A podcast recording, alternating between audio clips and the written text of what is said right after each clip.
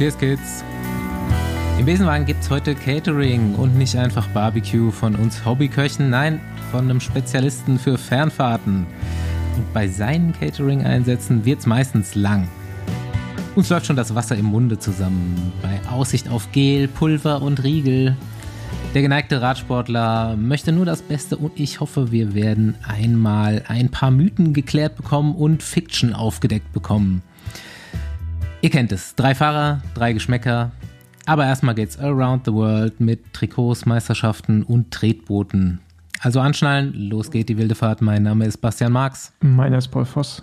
Und meiner Andi Stauf. Nächste Runde Trainingrunde, gesponsert von.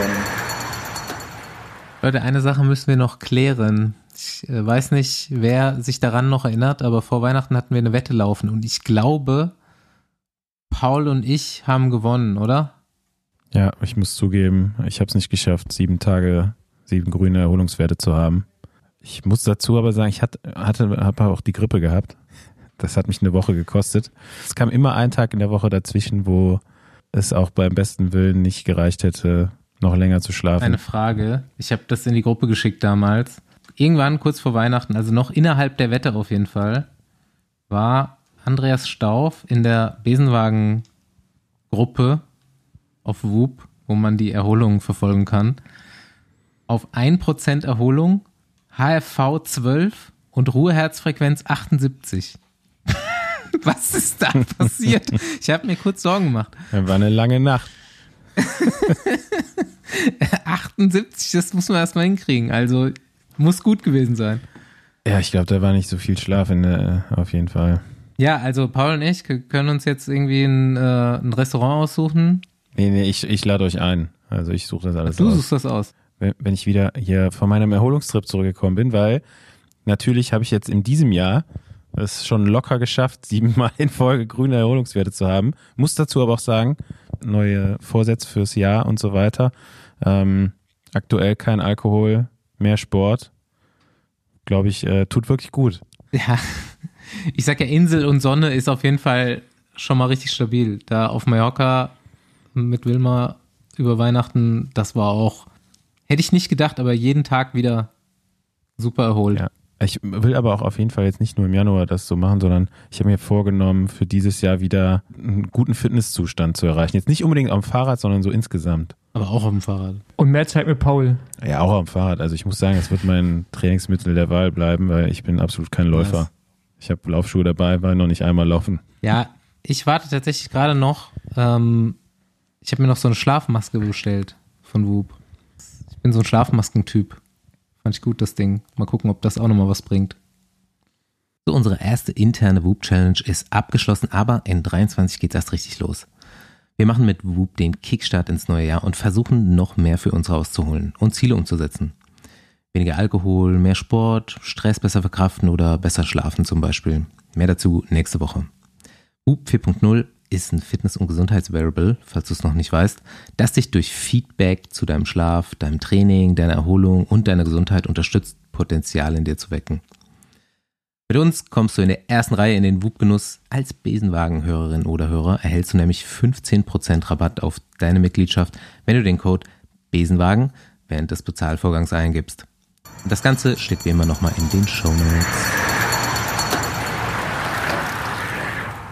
Ja, äh, Tretboote ist doch eigentlich ein ganz guter Einstieg. Ich glaube, selten haben wir so viel Mails zu irgendeinem Thema bekommen, als zu diesem Segelding mit den Fahrrädern drauf, wo wir überhaupt keine Ahnung haben, aber total viele Hörer into sind und waren und uns das erklärt haben und nochmal nachgefragt haben und so weiter. Und ich habe euch schon die Voicemail geschickt, ein äh, radelnder Segler, segelnder Radfahrer hat uns die Sache mal so ein bisschen erklärt. Jo, moin Basti. Also im Prinzip sind ähm, diese Fahrräder auf Segelbooten zuerst ähm, ja, gekommen 2017 beim America's Cup auf Bermuda. Damals ähm, gab es halt die Regelung, dass die, ähm, die Verstellung der Segel und die Verstellung der Foils also die, die, Tragflächen unter Wasser, die das Boot zum Fliegen bringen, ähm, nicht durch elektrische ähm, Hydraulikmotoren äh, verstellt werden dürfen, sondern dass der hydraulische Druck im Prinzip manuell durch, durch den Menschen ähm, entstehen muss. Im Prinzip haben die Kiwis, die Neuseeländer, als einziges Team äh, die Chance gesehen, diesen äh, hydraulischen Druck halt mit den Beinen zu erzeugen, was viel, viel effizienter ist. Weil du A, im Gegensatz zu den herkömmlichen Coffee Grindern, die auf Segelbooten ja schon seit äh, vielen Jahrzehnten etabliert sind, also vertikale Kurbelbewegungen, sind halt Fahrräder viel, viel äh, effizienter. Und du hast zudem auch noch zwei Hände frei, um Dinge zu tun.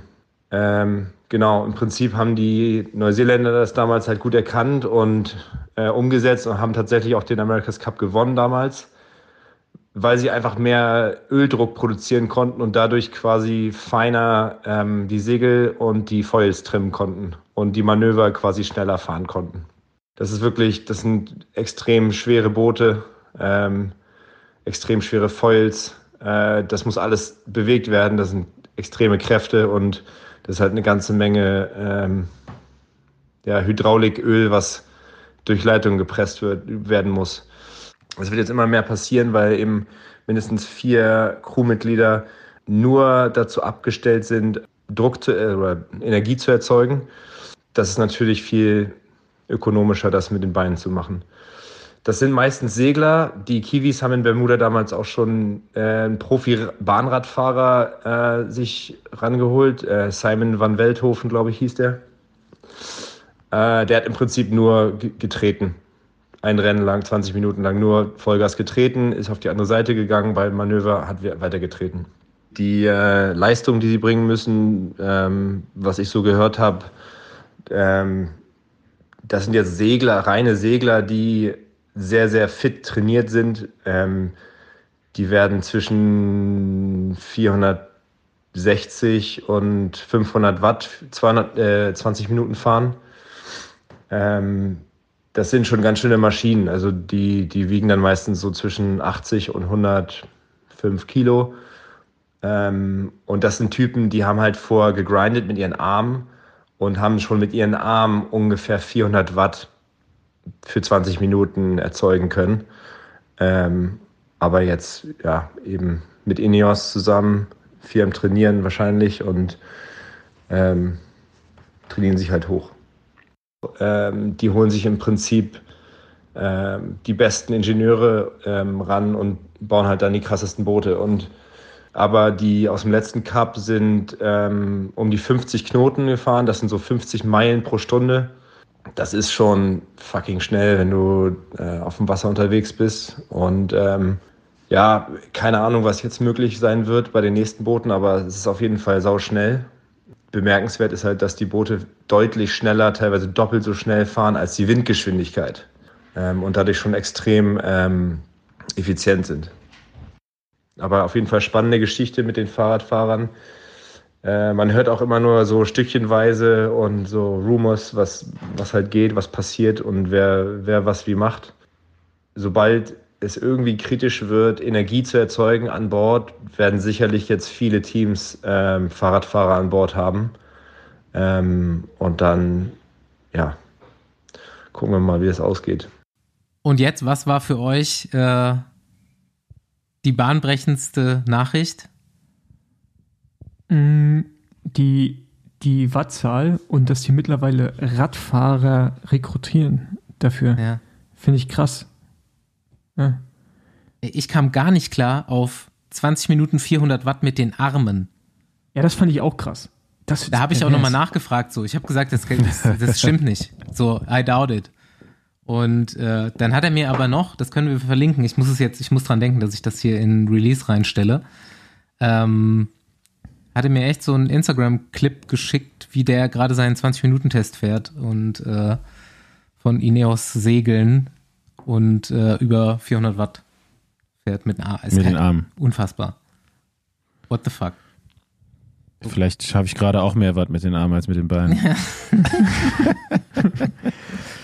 ja ich, äh, ich muss Andi auch noch testen die nächste Zeit. Mal gucken, ob wir nochmal auch einen 20-Minuten-Test hier machen mit ihm. Ja, macht auf jeden Fall, bitte. Ich glaube, es lohnt sich gar nicht. 20 Minuten schaffst du nicht. Also. Doch, aber Ohne auch Pause. nicht schneller als irgendwas anderes. Also ich habe überhaupt kein Tempogefühl, gar nichts. Also es fühlt sich alles gleich an, Berg rauf, Berg runter. Ja, gut, du hast auch kein Power Bei Paul sagt, Zeit, ne? ich würde Berg runter schneller fahren als Berg rauf. Aber das ja, doch, das machst du. Also geschwindigkeitsmäßig natürlich. Wäre auch schlimm, wenn nicht. Aber, oder wäre geil, wenn es andersrum wäre. wenn, du, wenn du Berg hoch so schnell fährst wie Berg runter. Aber ähm, nee, du, Berg runter, also wenn ich mit dir fahre, ist Berg runter für mich richtig Intervalltraining. Und Berg hoch, Grund, und eine Berg hoch Grundlage bis Erholung. Also, ist, äh, ja. Aber zum Glück ist auf Lanzarote ja auch sehr viel Wind. Das heißt, wir müssen uns einfach immer nur am nördlichsten Punkt treffen und dann mit dem Rückenwind die Insel entlang dann bin ich, äh, dann fühlst du dich wohl, weil du fühlst dich gut, weil schiebt, ja, du hast ja auch Größe und ich mhm. trainiere richtig. Okay. Machen wir mal einmal. Einmal. und dann lassen wir uns abholen. Ja, auf jeden Fall. Ja, aber ähm, Andi, merkst, merkst du schon was? Geht es langsam ein bisschen besser oder? Äh? Ja, aber wie gesagt, noch merke ich gar nichts. Also ich habe jetzt ja auch, weiß nicht, was habe ich jetzt hier, 400 Kilometer oder so. Ich glaube, es dauert noch was. Ich habe auch schon überlegt, ob ich so richtig trainieren soll jetzt schon oder auch erstmal weiter einfach nur fahre. Mhm. Also ich habe mit, mit Paul so mal so ein bisschen überlegt, was würde schneller zum Erfolg führen. Mhm. Aufs Muskelgedächtnis vertrauen und einfach fahren oder halt jetzt schon irgendwie mit Struktur trainieren. Aber ähm, nee, ich glaube, hier die Zeit nutze ich jetzt einfach nochmal um so. Aber wie willst du mit Struktur trainieren? Du hast ja keinen Radcomputer, du hast nur ja. dein ja, Handy. Also, also das müsste ich, das müsste ich All-Out-Intervalle gehen immer. Ja. Aber ich eigentlich, wenn ich alleine fahre, dann treffe ich immer ziemlich gut zu so den Grundlagenbereich. Ja, okay. Andi, Andi ähm, hat aber schon All-Out gemacht, noch? mehrmals. Ah, ja. ja. du hast mal gesagt, du machst jedes Training äh, ein, zwei Sprints. Machst du das? Nee. Das habe ich früher gemacht als okay. aktiver Fahrer, aber jetzt ja nicht mehr, nee. Ja, aber das wäre ja auch, glaube ich, gar nicht so schlecht, oder? Ja, wahrscheinlich, wahrscheinlich ich kann ich kann ja noch viele Verbesserungen machen. Ja. es kommt nicht so alles, auf das auf, Wasser. Gerade ist ausbaufähig. Ja. ja. Ich habe ich hab übrigens äh, eine Überleitung. Darf ich? Erzähl. V vom Treten kommen wir zum Schlammtreten. oh. Na komm. komm, der war gut. 20, 2023 kann, kann besser werden, auf jeden Fall. ja, äh, Master of Dead Jokes. Ähm, genau am Wochenende haben die eigentlich fast überall nationale Meisterschaften im Cross stattgefunden, auch dadurch natürlich in Deutschland, in München, äh, im Olympiapark. Da gab es einen Machtwechsel. Äh, einer, der anscheinend bei uns eingeläutet wurde, aber ich, ich kann mich nicht mehr daran erinnern, was der neue deutsche Meister Ralle Weber, Ralf Weber, bei, un, bei, bei, bei, uns, bei uns im Podcast gesagt hat. Ob er gesagt hat, dass ich er gewinnt es. oder ob wir nee. gesagt haben, dass er gewinnt. Er hat, er hat gesagt, ähm, er geht jetzt die Wette ein, er wird eh Zweiter. So. Aber es ging eher so darum, dass er besser als der Rest ist. Er hat gesagt, ja. Marcel Meisen gewinnt eh und er ist auf jeden Fall besser als der Rest, also wird er Zweiter. ja, gut. Also hat er sie gewonnen? Ja, besser als der Rest ist er, definitiv, muss man jetzt schon mal äh, ja feststellen? Weiß jemand von euch so den, den Rennverlauf? Hat äh, Marcel irgendein Problem gehabt oder war das wirklich Stärke? äh, krank. Der also war nicht ganz fit. Ja, genau. Und Ralle, also Sascha anscheinend wirklich einen richtig guten Tag und dann ja. kam es halt zu der Konstellation. Aber ist, glaube ich, mal ganz gut. Ähm, tut dem Marcel sicherlich auch mal gut, so ein bisschen Druck zu haben. Auch mal ein Jahr in einem normalen Kit fahren Mhm. Und manchmal hilft das ja auch so, um, äh, um nochmal wieder so einen Schritt zu machen. Äh, bei den Frauen gab es auch eine neue Meisterin mit Judith Kral. Die hätte eigentlich noch ja, 23 fahren können. Ja. Und Haben wir letztes Jahr, glaube ich, schon mal so angesprochen. Die hätte schon Elite fahren können letztes Jahr. Genau. Hat sie aber nicht gemacht. Ja, genau. Und ähm, dazu übrigens eine Empfehlung in den Outside-Podcast, wo jetzt Philipp Weizleben zu Gast ist, gerade oder war. Die Folge könnt ihr hören. Da sprechen wir mit ihm auch über Judith und über ihre Perspektive. Ähm, genau. Und ja. ja ich habe nur von Heino eine Story noch gesehen, gelesen, wo er halt, Heinrich Hausler, riesen Sascha Weber-Fan, grundsätzlich. Und halt meinte so super, ähm, Wer außer der deutschen U23-Nationalmannschaft ist denn kein Sascha Weber-Fan? Viele. Viele. meinte Also- so super viel Respekt für, für Sascha und ähm, er dachte so die letzten Wochen, ey Junge, du trainierst zu viel. Aber hätte wohl gut geklappt. Es gab, es gab so ein bisschen, es ist irgendwas in Luxemburg anscheinend vorgefallen, es gab so ein bisschen Hate, so ihm gegenüber. Äh, aber auch nur auf Facebook, so ich mitbekommen habe. Also die richtige Plattform dafür auch. Hatebook. Ja, Hatebook. Und äh, da wurde auch. Da, da, äh, kann, ich will es nicht weiter, ich habe es nicht, ich weiß nicht genau, ich will es nicht weiter vertiefen, weil ich glaube, das wurde auch am Ende größer gemacht, als es dann vielleicht auch war. Ich weiß es aber auch nicht, um echt zu sein. Ist auch egal, auf jeden Fall wurde ihm da nahegelegt, vielleicht auch mal aufzuhören. Äh, auch von äh, Leuten, die in der Szene noch sehr aktiv sind. Und da ist natürlich schön, dann irgendwie zu sehen, dass er anscheinend doch noch gut genug ist, um auch mal deutscher Meister zu werden. Von daher äh, Glückwunsch äh, an Marcel, äh, nee, nicht an Marcel, an Sascha, an Judith und an alle Marcel anderen, für den zweiten Platz. an, an, Oh, alle anderen Ralf. Meisterinnen. Meisterinnen. Ähm, ey, lass dieses Junior Brothers Ding mal besprechen. Das was? Das Junior Brothers Ding. Das, wie, Sch wie Furchtbar. Schrott ist der Name? Ja, ich ich finde den Namen auf allen Ebenen krass. Ich finde das Logo krass, also nicht im positiven Sinne. Also irgendwie, Da waren wieder richtige, äh, richtige Maestros am Werk. Graphic Design is my passion. ja, hätte auch von mir kommen können. Ja, ich habe das schon ein bisschen länger mitgekriegt, ich habe es schon erzählt. Ähm, erstmal den Rahmen, Rahmeninformationen. Red Bull geht eine etwas größere Partnerschaft mit Bora ein, als sie bisher schon über den Fahrer Anton Palzer hatten. Ähm, und man hat sich scheinbar jetzt überlegt, man will irgendeine stabile Promo-Aktion rausholen, raushauen hat noch Strava mit ins Boot geholt und jetzt gibt's das großartige Scouting-Programm Red Bull Junior Brothers von Bora. Und ähm, ich habe schon gesagt, man fragte mich, beziehungsweise habe ich so Segmente rausgesucht. Also es geht darum, dass in einem bestimmten Zeitraum U19-Fahrer, glaube ich, ähm, in Strava-Segmenten oder auf Swift performen und die besten Leistungen werden dann nochmal ausgesucht und ein oder zwei Leute bekommen Vertrag bei Autoeda. So läuft's, glaube ich. Autoeda U19-Team von Bora. Ähm, und die Anforderungen waren in Deutschland ein äh, Segmente, die mindestens 10 Minuten, mindestens 8% im Schnitt sind. War gar nicht so einfach. Paul, was hättest du vorgeschlagen? ähm, also, ich musst du wahrscheinlich schon nach Bayern gehen, ne? Oder so an die österreichische Grenze. Im besten Fall, ja. Schwarzwald Und- geht noch. Schwarzwald geht noch. Ja, sonst 10 Pro, also 10 Minuten, na wohl 10 10 Minuten, Minuten, 8%. 8%. Ja, das sind Aber halt, 10 Minuten kommen so, wenn jemand Stabiles hochgefahren ist. Ja, wie viel sind denn 10 Minuten? Was wollen die denn Ach, scouten so. überhaupt, wenn man nur bergauf scoutet und dann nur in Ja. zwei Regionen in Deutschland? Das ist die, das ist die Aber es nächste ist ja Frage. ein weltweites Programm auch, ne? ja, ich glaube schon. Es wird in jedem Land irgendwie, glaube ich, dann Segmente geben. Ich glaube, man sucht unbedingt einen Grand Tour-Sieger, Ja. weil anders äh, macht dieses Scouting-System ja keinen Sinn. Also ein Sprinter denkst- wird ja jetzt keine Bestwerte fahren. Denkst du, es macht überhaupt Sinn? Also ich sehe es halt einfach als Marketing.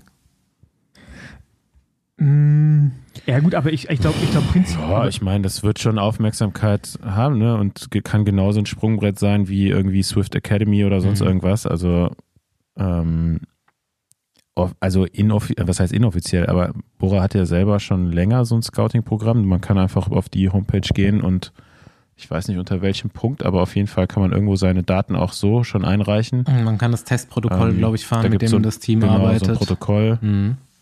Und ähm, ich weiß nicht, wie sehr das genutzt wurde und damit kriegt das Ganze noch ein bisschen mehr Bühne. Ähm, ja, wa- warum eigentlich nicht? Also ist ja eine Möglichkeit für weltweit für alle Juniorenfahrer ähm, oder U17-Fahrer eher äh, sich dafür zu empfehlen. Ist natürlich die Frage, wie, ob das alle mitbekommen. Ne? Also, wenn ich jetzt mit 16 irgendwo sitze, ähm, ja, das ist, glaube ich, die, die, der entscheidende Faktor, so wie viele nehmen jetzt tatsächlich teil. Aber wenn genügend teilnehmen, ja, dann kann man das, glaube ich, da schon ganz gut verwerten, die Daten. Ich meine, das U19-Team gibt es jetzt auch schon mehrere Jahre. Ähm, von daher denke ich mal, können die das dann ganz gut einschätzen, was die Jungs dann da abliefern. Ja. Ja, mal sehen. Also es soll ja, glaube ich, jetzt schon im Frühjahr starten. Beziehungsweise auch nur irgendwie zwei, drei Monate offen sein, so wie ich es verstanden habe. Aber ich kann mich auch irren. Auf jeden Fall mal sehen, was es jetzt am Ende wird. Äh, Pfänder am Bodensee. Gibt, glaube ich, ein Segment, was bei Raubling in der Nähe ist. Das haben sie selber ausgesucht.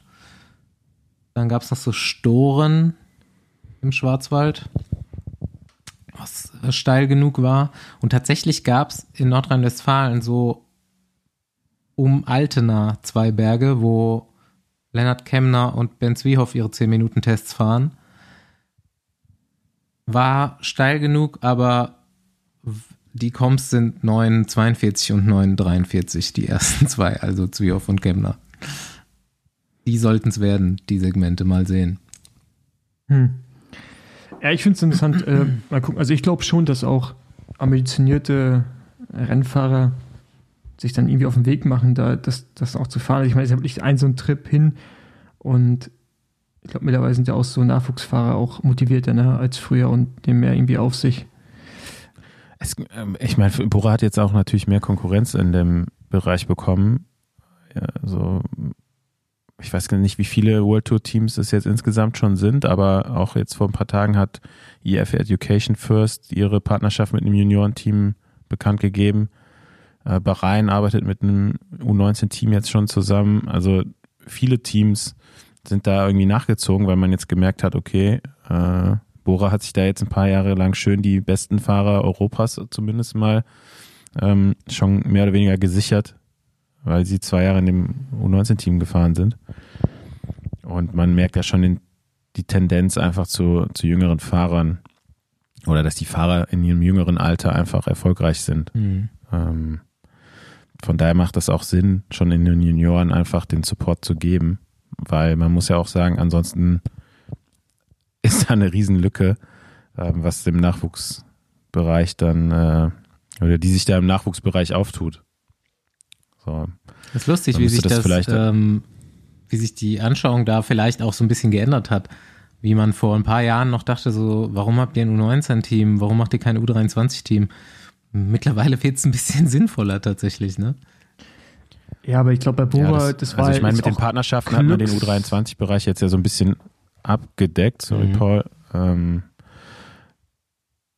aber eigentlich hat denen schon auch ein U23-Team noch gefehlt. Also der, der direkte Sprung, der ist mit Sicherheit nicht zu, zu, für jeden zu empfehlen. Ähm, da ist man sich eigentlich auch einig in der World Tour, dass da immerhin noch ein, ein bis zwei Jahre eigentlich äh, für die Entwicklung sein müssen, ähm, bevor man dann in die World Tour wechselt. Und ähm, ja, aber man hat, also vielleicht mittlerweile hat man einfach gemerkt, dass sonst, wenn man eben nicht schon so früh anfängt, die Fahrer auszubilden, dass eben da eine große Lücke entsteht. So, ne? Also wenn man jetzt sich mal einfach so den Durchschnittsverein in Deutschland anguckt, so wie wird ein U19-Fahrer da supported? Wahrscheinlich gar nicht. Also die wenigsten T Vereine werden wahrscheinlich noch Training oder sowas anbieten. Äh, die sind alle auf sich alleine gestellt und da, wenn du da halt in den beiden Jahren schon strukturiert und systematisch äh, herangeführt wirst an den Profisport, äh, das ist für, für die, die, die so ein Programm nicht durchlaufen, dann unheimlich schwer, das zu kompensieren. Ne? Mhm. Und wenn, wenn dann halt irgendwie die ersten Teams anfangen, sich solche, sich so einen Nachwuchs anzuzüchten, wenn man das mal so sagen will, ähm, dann wird es natürlich schwer, ähm, gerade wenn man da so international arbeitet, sich die, die Top-Talente da auch zu sichern. Ne? Und man sieht es jetzt ja ich finde es nicht so eine gute Entwicklung, muss man sagen. Man sieht es ja immer mehr, dass halt auch U17-Fahrer ja, oder die jetzt quasi ab diesem Jahr erst in die U19 wechseln, jetzt schon mit World Tour Mannschaften im Trainingslager sind. Ähm, ja, den geht so ein bisschen auf jeden Fall Kindheit und Jugend verloren, ähm, wenn man da so früh reingezogen wird. Mhm. Aber ja, ich weiß nicht, ob die UCI da nochmal irgendwie einen Riegel vorschieben wird. Ähm, so, aber auch das wird schwer mit, mit äh, Gesetzen zu vereinbaren sein. Aber eigentlich wäre es gut, wenn man zumindest mal so, ein, so, ein, so, eine Sperre, eine Schutzsperre quasi für U19-Fahrer machen würde, dass man die Mhm. nochmal ein bis zwei Jahre ähm, in der U23 fahren lässt. Um das Ganze mal so ein bisschen zu entschleunigen, weil sonst ja, für die, Jungs, die es klappt, ist ja alles schön und gut, aber für die, die es dann eben nicht zu den Profis schaffen, das ist der Aufwand schon enorm gestiegen in den letzten Jahren. Ne? Also da sind teilweise U19-Fahrer dabei, die trainieren mindestens genauso gut wie Profis ähm, und sind aber eigentlich dann alles noch Schüler, Auszubildende oder sonst irgendwas. Dann sollte man Also- wenigstens für die Zeit, die man da verloren hat, schon gescheit entlohnt werden. Dass man nachher was davon hat. 250 Euro. Ja, eben. Wenn du da 250.000 im Jahr für kriegst, dann kannst du wenigstens nachher äh, nochmal gescheite Lehre machen Ja. Aber am Ende ist es und ja. BMW hinfahren. Aber am Ende ist es ja ein bisschen wie so im, im Schwimmen ist es ja auch so, ne? Da bist, hast du ja deinen Peak auch so mit Anfang 20 und bist eigentlich zum Teil schon mit 16 oder 15 bei Olympia ähm, und gibst deine ganze Jugend auf, ne? Ja, Verdienst bist nie da- Geld. auch, da, da, verdienst du nie Geld. Äh, außer du bist halt ein Star oder sowas, aber ähm, irgendwie entwickelt sich Radsport da auch gerade so in die Richtung. Das hat mir letztens auch schon auf dem Raten, Andi. Also, das ist irgendwie so, das, also, also wie sich's innerhalb von so relativ kurzen Zeitspanne gedreht hat von, als wir Profi waren, so Mitte, Anfang 30 hast du deinen Peak hin zu Mhm. Ja, Anfang, stimmt. hin so Anfang 20 sind die alle schon so gut, ja, dass du dir gar nicht mehr vorstellen kannst, dass die eine Karriere haben, die so lang ist, wie wir es jetzt gerade noch sehen, wie Simon Geschke mit 36, 37 jetzt noch Profi ist, ja. Äh, das, ist- das ist echt brutal. Und diese ganze soziale Komponente auch, was Andi gerade schon angesprochen hat, bin ich auch gespannt, wie sich das in den nächsten Jahren entwickelt. Äh, aber Andi meinte auch schon mal, das ist ja, dass sie noch gar nicht so weit entwickelt sind, ne? Also, dass die auch gar keine sozialen Komponenten entwickeln, Mhm. äh, weil die halt nur auf dem Rad unterwegs sind. So nie Kontakt irgendwie zu anderen oder zu Leuten in ihrem Alter, die normale Dinge machen, in Anführungsstrichen. Ähm, bin ich echt gespannt.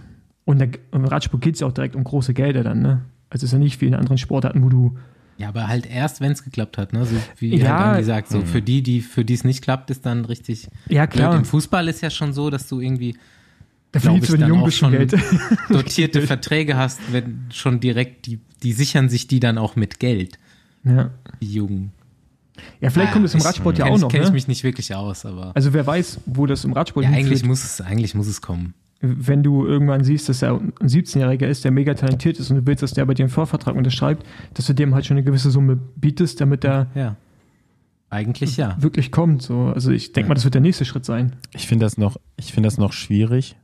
Ähm, also man kann schon ein ganz gutes Muster erkennen, wenn man sieht, die, dass sich die besten Junioren auch eigentlich bei den Profis später äh, sehr gut wieder, wieder in den Ergebnissen finden. Mhm. So, man, das funktioniert sogar noch besser, als wenn man die besten U23-Fahrer nimmt. Aber wie das von einem U17-Fahrer prognostiziert werden will, ich glaube, das ist noch gerade ein bisschen schwierig, weil da auch die körperliche Entwicklung einfach noch so unterschiedlich ist in dem Alter. Ne? Ja. 15, 16, Aber jetzt. da wird schon viel äh, Unterschied gemacht. Einfach ist der eine ein bisschen weiter und das gleicht sich ja dann na- nachher so ein bisschen aus. Ähm, das wird schwierig, aber für mich, ich finde ich find ja, dass die Problematik bei dem ganzen Thema ist ja schön und gut. Jetzt wirst du halt international in einem U19-Team gefördert oder so, aber die, die eigentliche Nachwuchsarbeit in Deutschland, die profitiert davon ja überhaupt nicht. Mhm. Also wir haben jetzt dieses Jahr zum Beispiel bei Auto Eder haben wir nur einen Deutschen ähm, in der Mannschaft. Und ähm, ich weiß gar nicht, international bei den Ist es ein U19-Fahrern Deutscher? sind gar keine. Hm? Wo, bei Auto Eder Und, im ähm, Juniorenteam ist ein Deutscher. Ja, ja. Krass. Und das ist ja genau das Ding, ne? Also okay. da, was da passiert im, im, im restlichen Nachwuchsbereich, und da kommt man ja dann schnell wieder auf andere Baustellen, Radrennen und so weiter. Ähm, ja, das, davon hat man jetzt nichts, dass man für Red Bull irgendwelche Comps fährt, ne? Das ist so, Ja. was in den nächsten Jahren vielleicht dann doch nochmal problematisch wird, weil aktuell Man passiert da nichts. Man versucht halt wirklich irgendwo auch die Leute zu fischen, die nicht im Nachwuchssystem vorhanden si- sind oder halt es da nicht hingeschafft haben oder keine Ahnung. Ich meine, so versuchst du ja Leute rauszufischen, die neben dem System herlaufen. Ja, aber, aber ganz Klar kurz. können die anderen mitfahren, aber Aber die scouten auch jetzt Leute, die in das U19-Team reingehen. Das heißt, die scouten jetzt schon 17-Jährige und 16-Jährige, so gesehen. Da steht, glaube Ja. ich, dass es so U19-Fahrer sind, so wie ich es gelesen habe. Ich kann mich irren, aber irgendwie, ich dachte, das ist mir selber komisch vorgekommen. Aber es, es klingt so ein bi- also beim ersten Lesen klang es so, als würden die quasi dann jetzt erstjährige Junioren Okay. suchen. Aber ich würde mal, 2006 und 2007er, Jahr, äh, 2007er Jahrgang, ja. Ja, was ist das dann? 15 und 16, ne? Ja. Ähm, Ja, 16 und 17. Ja, 16 und aber guck mal, das ist doch dann genau schon das, was ich gerade Ja. meinte, dass die anfangen, jetzt schon eine Kategorie runterzugehen. Und Andi, ich weiß noch, wie wir uns vor, als wir diesen Podcast angefangen haben, hatten wir das Thema auch mit Nachwuchs und so. Und da als Remco Profi geworden ist und dann dachten wir so, okay, das ist so Ausnahmeerscheinung. Und das ging auf einmal ganz schnell, dass alles in den 90er gegangen ist. Mhm. Hast du schon gesagt, dass ihr als Agentur euch auch schwer damit getan habt, junge Leute zu scouten? Und wenn man ehrlich ist, fangen jetzt ja auch schon alle an, mit 17-Jährigen zu sprechen oder mit noch jüngeren, weiß ich nicht, aber man guckt ja jetzt auch schon in den unteren Kategorien. Das dauert ja auch jetzt wieder nur ein oder zwei Jahre, bis es dann auf einmal heißt, dass solche Rennfahrer auch bei den Agenturen unter Vertrag sind und Teams sich wiederum, ich weiß nicht, ob sich die direkt sichern Ja. können, aber ich meine, das wird auch immer weiter runtergehen und auch diese nächste Kategorie wird dann wieder professioneller werden, oder? Also das ist ja, Ja, international gesehen schon, ne? Ja. Aber der, ja, wie ich sag, wie ich meinte, so der, die, der Nachwuchs in Deutschland so oder so, der hat davon jetzt erstmal nichts. Klar, es ist eigentlich hat die hat Corse immer so im U19-Bereich angefangen, mit Leuten zu arbeiten, weil wir auch so langfristig mit den Fahrern arbeiten wollen.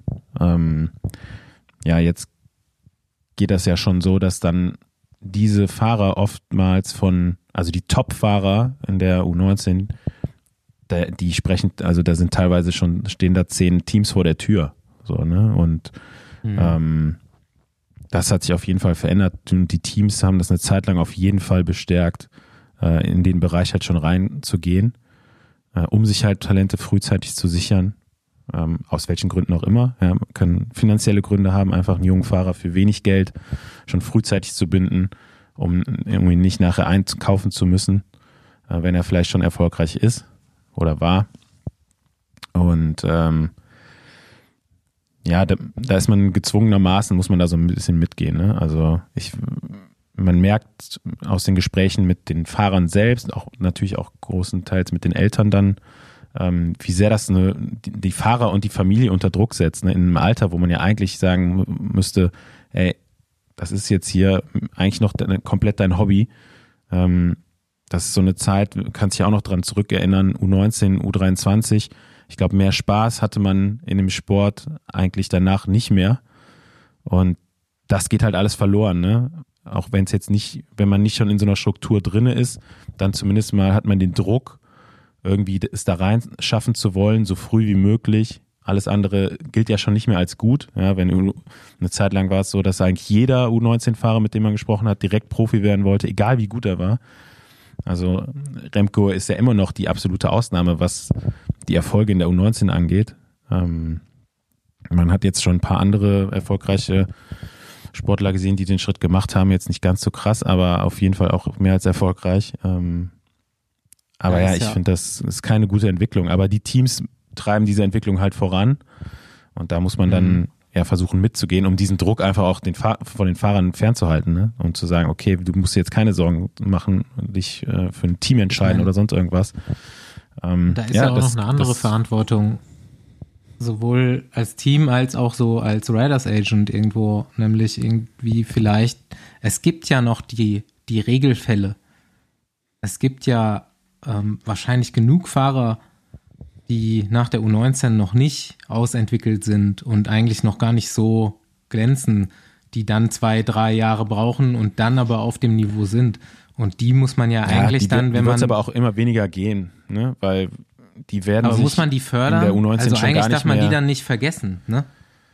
Ja, ja, das ist ja genau das Problem, was ich Ja. meinte. Ne? Also, dass eigentlich die, die erste Stufe der Nachwuchsförderung in Deutschland, die Vereine, dass die eigentlich den Support benötigen und nicht jetzt Mhm. irgendwelche U19-Teams von, ähm, von World Tour-Mannschaften. Ich meine, das ist auch gut, dass es das gibt, ne? weil dann zumindest auch die Spitze dementsprechend gefördert wird, aber letztendlich der Unterbau, der ist ja eigentlich gar nicht mehr existent. Also ich Mhm. wüsste jetzt zum Beispiel im Raum Köln kaum noch einen Verein, der irgendwie eine Nachwuchsabteilung hat, wo regelmäßiges Training stattfindet. Das ist alles den Fahrern, Eltern, wem auch immer, selbst überlassen, sich um, um das, darum zu kümmern. Und wenn die dann ja, spätestens in der U19 in den internationalen Vergleich kommen, ja, wenn die da nicht schon ein gewisses Maß an, an Trainingsumfängen oder an Qualität auch haben, dann werden die international gar, gar keine Rolle mehr spielen und dementsprechend auch gar nicht mehr in diese höheren Kategorien reinkommen. Mhm. Ne? Und dann, dann zu sagen, okay, ja, du hast jetzt in der U17, U17 oder U19 ja vielleicht noch nicht ganz so viel trainiert oder warst noch nicht ganz so viel ausentwickelt, die das dann nachzuholen in der U23, das wird immer, immer schwerer, beziehungsweise vielleicht Mhm. auch irgendwann gar nicht mehr möglich sein, wenn du nicht schon ja, die zwei Jahre U19, ne, das sind ja auch so, in der körperlichen Entwicklung kann man da schon viel, viel, äh, viel machen. Ähm, ja, wenn du eben mit einem schlechten Niveau da rauskommst, dann die Lücke zu schließen, das wird halt immer schwerer. Ja, Also, du hast, hast ja auch letztens so, gesagt, da hängt viel dran. ein Take so, das sind halt die Jahre so um 18, 19 herum, wo auch der Hormonspiegel so hoch ist, dass du unheimlich viel machen kannst. Und wenn du dann die Gelegenheit beziehungsweise die Möglichkeiten dafür kriegst, Also Ja. ab einem, ich glaube ab 20, 18, keine Ahnung. ähm, kannst du dich da halt auch krass entwickeln, was du dann nachher. Ja, das ist ein, das ist eine Theorie äh, oder eine Aussage von einem Sportwissenschaftler, ähm, dass die Mhm. halt sagen, ja gut, höher wird der Testosteronspiegel nicht mehr, der sinkt dann im Alter Mhm. und ja, das, das Hormon ist halt maßgeblich an der Erholung beteiligt und theoretisch wäre dann das der Zeitpunkt, wo man am meisten Training vertragen kann. Ja. Ähm, aber ja, klar, zum, zu, einer Entwick Persön zu einer Entwicklung, da gehört nicht nur die körperliche, auch die psychische Entwicklung, äh, mentale Entwicklung, perso persönliche Entwicklung, ja, das, äh, da muss auch noch Raum für da bleiben. Und wenn man da schon 25, 30 Stunden die Woche trainiert, äh, zum Teil, dann ist da nicht mehr viel übrig. Wenn man dann noch zur Schule geht oder noch eine Ausbildung macht oder eventuell ein Studium nebenbei.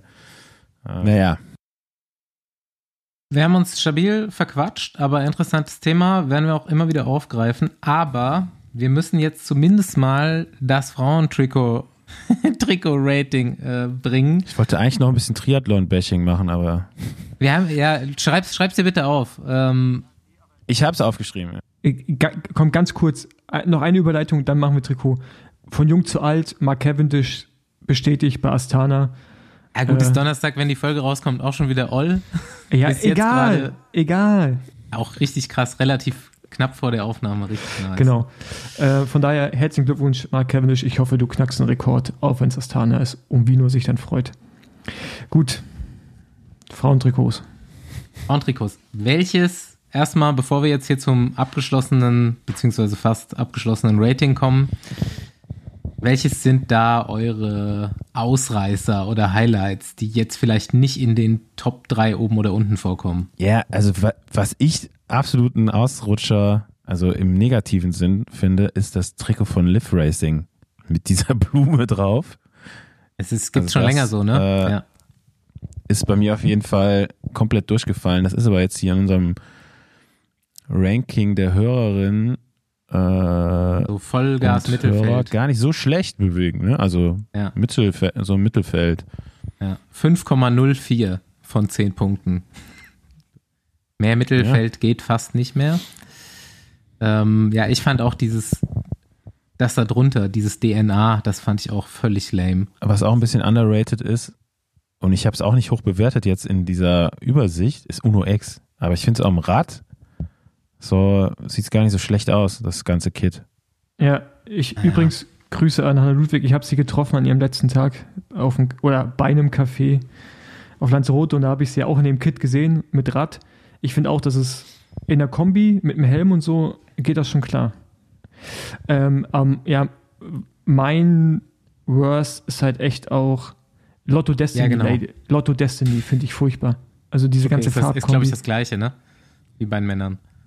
ja, aber Männer Das haben wir nicht besprochen. besprochen, weil Genau. PKT machen Richtig. wir vielleicht noch. Auch nochmal viele. Grüße an alle Einsendungen, die sich beschwert haben, dass Israel Premier Tech in der Bewertung fehlt. Genau, es ist kein World Tour Team. Genau. Ja. ähm, Ich muss natürlich ein Wort zu Max Solar Rose verlieren, wo ich den kompletten Trikot-Entstehungsprozess mitgemacht habe und eigentlich wollte, dass es ein bisschen anders aussieht als letztes Jahr, aber die Teamverantwortlichen haben sich durchgesetzt. also es ist auch nicht mein Design, aber ich finde gut, es sieht professionell aus für mich. Also es sieht nach einem professionellen Team aus. Mhm. Ja. Es, also es Welches gibt ja auch, es gibt ja auch Gegensatz Teams, zu. oh, im Gegensatz zu Top Girls. ja, Top Girls, Israel, Premier Tech, Roland, DNA, äh, äh, Lotto Destiny sieht leider aus wie ein Israel Profi-Team. findest, findest du scheiße? Für mich sind das zu viele, für mich sind das einfach zu viele Ist für mich zu sehr Sponsoren. Bieler. Okay, okay. Ja, haben wir noch gar nicht besprochen, ne? Also ist aber relativ das gleiche wie bei den Männern, denke ich mal, oder? Ja. Also ich sehe Ja. keinen Unterschied erstmal. Gibt Ja. wahrscheinlich einen, aber Für, für mich wäre das ohne, also wenn die Sponsoren weg wäre, rein ist als Trikotdesign, würde ich es ganz okay finden, aber die Sponsoren machen es halt echt, ziehen es runter. So, Ja. leider. Ähm, okay, dann lass zu Top und Flop 3 kommen, oder? ja. Letzter Platz, eigentlich lustigstes Team. Ich, ey, ich habe schon, ich habe schon geschrien, weil es einfach, weil ich nicht wusste, dass es ein Fassa-Bortolo-Team gibt. Fassa-Bortolo, super Ich wusste das auch nicht. 2000er-Team, Tatsächlich. äh, äh, komplett präsent in der Erinnerung. Und jetzt gibt es ein Frauenteam von Fassa- Fassa-Bortolo. Ich weiß nicht wie lange, ich guck mal nach. Das Team heißt Top Girls Fassa-Bortolo. und ist auf dem letzten Platz gelandet. Schade eigentlich. Ich hätte einfach das Fassa-Bortolo-Design aus 2000 übernommen. Und ich wette, der Name, der hat noch mal ein bisschen dazu beigetragen, dass da schlechte Bewertungen gekommen sind, weil ich würde es schon noch besser als Jaco Alula auf Ra- dem die auf vorletzten dem vorletzten Platz. gelandet sind. Im Gegensatz zum Männertrikot Phoenix de Koenig, drittletzter Platz. Das ist ein bisschen langweiliger. Also das Männertrikot. Ich habe eben noch mal eine Story von Baller gesehen, wie das von hinten aussieht. Sieht schon ganz okay aus. Eigentlich sieht es nach Quickstep Ja, aus jetzt einfach. Hm. Also so nach einem besseren Quickstep-Trikot sieht es jetzt aus. Ja. ja, Top Girls, Fassa Bortolo, in Italien ticken die Uhren halt doch noch anders. Muss man dann immer wieder mal einsehen. Vor allem das Ding ist ja, ist, wenn du das Trikot anschaust, steht ja einfach nur Fassa Bortolo drauf. Man hätte sich das Top Girls einfach sparen können. Ja. Also das hättest du nicht gebraucht. Aber nein, Also auch Männer- Fassa Bortolo Girls wäre schon scheiße. Aber Ja, genau. Top Girls ist Ja. wirklich komplett, naja. Ganz kurz, wie würdet ihr euch das Teamfoto vorstellen von der Teampräsentation? Dass da, ich sagte, wie es aussieht. Top Jetzt Girls. wird's, Ja, jetzt wird's wieder mal. kompromittierend. Ja, genau. Da stehen, da stehen die Frauen, die Teamfahrerin. Daneben stehen dann äh, Hostessen. Nennt, nennt man die Hostessen? Ja. Männliche Hostessen. Nee, weibliche. So, nee, nee, nee, nee. Doch, doch. Ey, ist Italien. Weibliche Hostessin in viel zu engen Radsachen, so wie man sich das halt, so wie bei italienischen Eintagesrennen oder früher so kleineren Radrennen. Und daneben stehen italienische Männer einen Ticken zu alt, in zu großen, in zu großen Anzügen, die aber on point abgeschnitten sind an der Hose Zu, unten. zu große Anzüge, ja. Und Wisst ihr, wie ich meine? Könnt ihr euch das vorstellen, bildlich? Mit Brillen. Ich stelle Ja, mir kann ich schon, mir genau vorstellen. Ja. ich stelle mir schon eigentlich so Chippendales auch dazu. Nee, das passiert nicht, weil das Ding heißt ja Top Girls. Und ich Ja. glaube, die Verfasser finden es einfach geil, ein Frauenteam zu haben und wollen äh, sich da alles gönnen. Okay. Also Platz 3 Movistar. Sieht relativ ähnlich wie Männertrikot aus, ne? Kann ich so unterschreiben. Habe ich jetzt auch gesehen beim, beim Prolog von Down Under. Es sieht einfach gut aus, das Trikot in Mhm. Aktion. Ja, Ne? ist echt gut gelungen, ja. Das sieht auch so hochwertig aus, einfach, ne? Also, es ist halt einfach gut gemacht. Ja. Ähm, Platz 2 und 1 wären bei mir vertauscht, glaube ich, muss ich zugeben. ja, bei mir auch. Es hat wieder Education First gewonnen in unserem Hörervoting. Das ist nicht unser Voting hier übrigens, also deswegen sagen wir auch, wie es bei uns gewesen wäre. Ähm, mit äh, 7,04 Education First und 6,69 Canyons Ram. Was für mich Ich glaube, da kommt noch ein neues raus dieses Jahr, oder ist es schon das? Ja, aber das ja, ist das doch, ist schon neu, glaube das, ich. das ist doch okay. im Prinzip jetzt eine Mixtur aus dem Devo-Trikot vom letzten Jahr und, oder? Weil diese Zacken waren nur beim Devo-Trikot. Nee, Zacken gab es auch schon. Bin ich mir sicher. Ja? Ja. Aber es ist das, also es war letztes Jahr schon für mich das geilste Trikot und es ist Ja. dieses Jahr wieder, ähm, auch wenn ich sowohl SRAM als auch Canyon jetzt nicht unbedingt unter meinen Top-Marken einsortieren sortieren würde, aber das, das Trikot ist geil. Ja, ich war, es ist mir schon fast auch zu viel los auf dem Trikot, ne? Es ist Aber schon sehr gut. viel los, ja. Aber es ist halt definitiv ein bisschen anders. Ja, und Sieger IF. Keine Schiebung, Freunde. Ja, ist, ist so. Hier wird nichts bezahlt dafür. Ja. Leider. Und nochmal noch mal Gratulation an Felix Kraus. Ja, wo ist die Voicemail, Andi? Ja, das weiß ich nicht. Der hat sich einfach nicht mehr gemeldet. Ja, Der der, der hat sich den Konnte Ruhm abgeholt und dann. jetzt vor Anfragen wahrscheinlich. Der hat schon einen nächsten Job für Emirates. Hat, Ah, er hat, er, hat er auch, aber der designt jetzt, designt jetzt Fußballtrikots. Emirates sieht übrigens in echt, echt ziemlich geil aus. Mhm. Es tut mir Mit richtig leid, nur schwarz ist es wirklich Genau. echt okay. ja, es tut mir echt leid, dass ich das so schlecht bewertet habe, weil es auf diesem Foto einfach kacke aussah. Aber auf diesem Mockup. Mhm. Wollen wir jetzt noch Down Under anreißen oder Ich wäre ganz kurz dafür, äh, Alberto Becciol zu huldigen, dass der immer wieder aus irgendeiner Kiste rausgesprungen kommt und alle versägt. So, so, wobei man sagen muss, der ist noch im Trockenen gefahren und dann hat es geregnet. ja, aber egal, wenn man das jetzt, aber das, äh, findest, du- also findet ihr nicht, der, hat- A der win haut ab, is a win. ja, der, ab und zu holt er mal so Dinger raus und so wirklich aus dem Nix. Ja gut, so ein Prolog Down Under, der soll mal wieder so ein sowas wie Flandern Ich find, rausholen. also es ist ja einer meiner Lieblingsrennfahrer, die gerade aktiv sind. Ja, meine auch. Ja. Aber ich finde, ja, aber der hat ja auch super viele äh, immer so Sachen, die ihn aufhalten, ne? Irgendwie chronisch den Magen entzündet und was auch immer. Irgendwie immer so Setbacks gehabt in den letzten Jahren, dass er eigentlich ja immer nur auch so kurzzeitig dann mal in Form war, ne? Dann Mhm. gewinnt er irgendwie eine Giro-Etappe, äh, die Tour-Etappe letztes Jahr, wo ich glaube äh, Zimmermann noch vorne mit in der Gruppe war, die am Ende Matthews gewinnt, hat er auch fast gewonnen. Äh, klar, der Sieg bei Flandern. Ist einfach ein geiler Rennfahrer, so, ne? Also, wenn er, wenn er die Form hat äh, und seine taktische, er ist einer, für mich taktisch einer der besten Rennfahrer. Wenn er das ausspielen kann, wenn er die Beine dazu hat, dann einfach immer super anzuschauen. Ähm, ja, heute beim Prolog auf jeden Fall glücklich gewesen, dass er äh, komplett trockene Straßen hatte. Ähm, aber ich glaube, der wäre auch so, sonst ganz vorne gelandet. Am Ende ist ja Sheffield auch bei zumindest halbtrockener Straße gefahren. Ähm, der war der Einzige, der da nochmal nah rankam. Und ähm, ich glaube, für die Distanz auch einfach ein, ein guter Zeitfahrer. Ne? Also auch so in kürzeren Zeitfahren immer vorne mit dabei. Ja. Ich bin mal gespannt, ob das jetzt hält. Sheffield, glaube ich, und Ineos eh mit einer guten Mannschaft da am Start. Habe ich das richtig verstanden, dass dieses Jahr keinen Vilunga gibt oder? Nee, ist Co Corkscrew oder so. Ich kenne mich da nicht aus, welchen Berg, welcher Berg das Also ist. so mit dem das ist so der schwerste Karriereende Berg von die entscheidende Etappe Richie wohl. Port haben sie jetzt direkt Vilunga Hill rausgenommen, dass da auch ja kein anderer gewinnt. Ja, wahrscheinlich. Richtig Geil. so. ja, auf jeden Fall. Das ist mal ein Statement. Einem Fahrer einfach ein Monument setzen. Alright. Laden wir unseren Gast ein, oder? Nächste Runde Trainingrunde, gesponsert von Athletic Greens. Test 2 aus der Reihe Frag nicht, was für Saft. Bevor ich damit anfange, die Tage werde ich wieder sehr häufig nach AG1 gefragt. Klar, Januar, Shitwetter, jeder, der jetzt noch versucht, bisschen in Form zu bleiben, egal ob auf der Rolle oder auf der Straße, braucht ein gut geöltes Immunsystem. Ich kann da nur immer meine Gewissheit geben, dass ich AG1 regelmäßig trinke und froh bin, so die Sicherheit zu haben, mein Immunsystem zu unterstützen. Und jede Routine, egal wie gut sie auch ist, kann von Zeit zu Zeit mal aufgepeppt werden.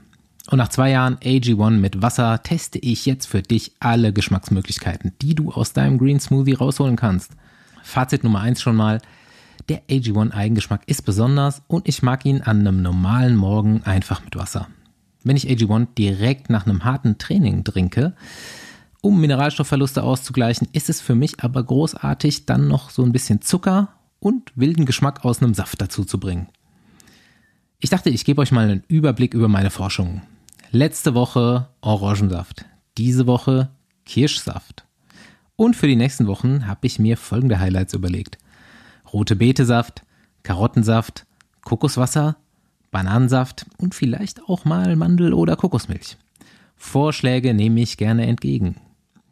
Ich bin heute in mein Labor gegangen und habe mir meinen grünen Smoothie mit einem stabilen Kirschsaft angemischt. Die grüne Farbe von AG1 ändert sich schon mal so gut wie gar nicht. Egal ob Kirsche oder Orange, was für die Dichte der Zutaten spricht. Okay, du bist gespannt. Es ist dieselbe Geschmacksqualität wie letzte Woche. Sehr intensiv, süß, aber unverkennbar AG1. Echt richtig, richtig gut. Jetzt kommt einfach auf deinen persönlichen Geschmack an, Orange oder Kirsche, du fährst in solidem Kielwasser. Mit AG1 bekomme ich 75 Inhaltsstoffe aus echten Lebensmitteln, Vitamine, Mineralstoffe, Botanicals und Bakterienkulturen unterstützen täglich meine geistige Fitness, mein Immunsystem und meine Muskelerholung. Jetzt auf athleticgreens.com slash Besenwagen einchecken, AG1 90 Tage lang komplett risikofrei testen und deine Nährstoffversorgung unterstützen. Als Besenwagen-Hörerin oder Hörer erhältst du zusätzlich einen Jahresvorrat an Vitamin D plus K2-Öl und fünf praktische Travel Packs, wenn du eine Mitgliedschaft abschließt. Jetzt auf athleticgreens.com slash Besenwagen.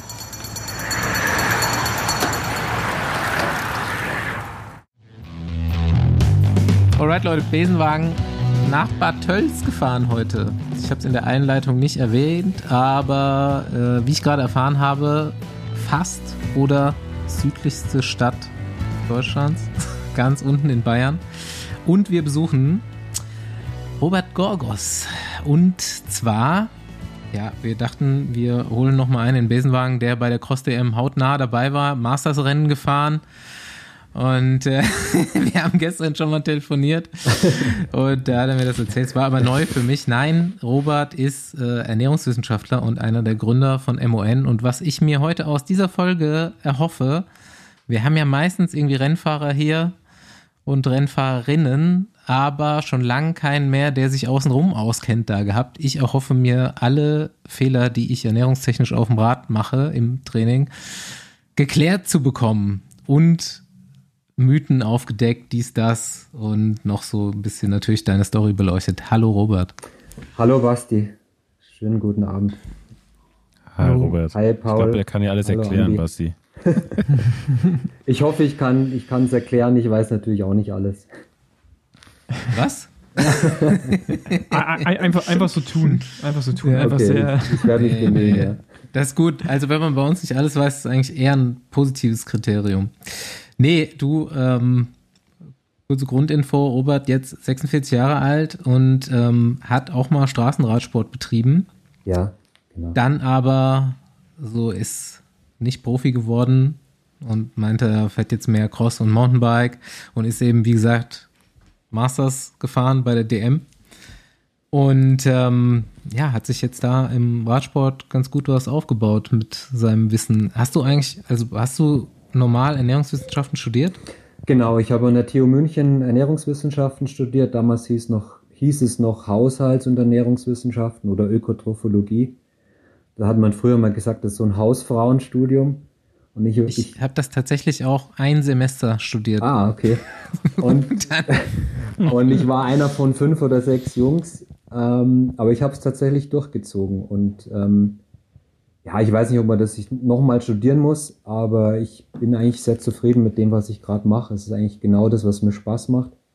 Also diese Kombi aus, äh, ja, Genau, Phys- beschreib mal, ja, also wie dein Alter gerade ist oder dein Job sich. Ja, so irgendwie, ich sehe mich so in der Kombi aus äh, Physiologie und so ein bisschen nicht wirklich Medizin, aber in die Richtung und halt Praxis ähm, und Training und das sind eigentlich genau die Sachen, die ich mache. Also ich bin im, beim Team Bora Hans Grohe als Head Nutritionist. Wir sind zu zweit und ich mache das jetzt seit sechs Jahren. Äh, mein Kollege ist seit letztem Jahr dabei. Ähm, das ist ein Bereich.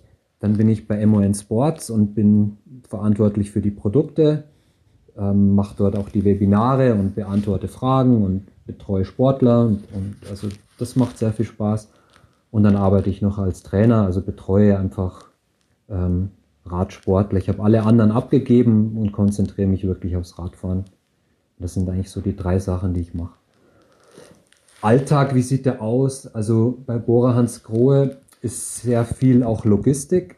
Also wir haben, wie die meisten, glaube ich, wissen, einen riesen Kitchen Truck. Ähm, das muss alles organisiert werden.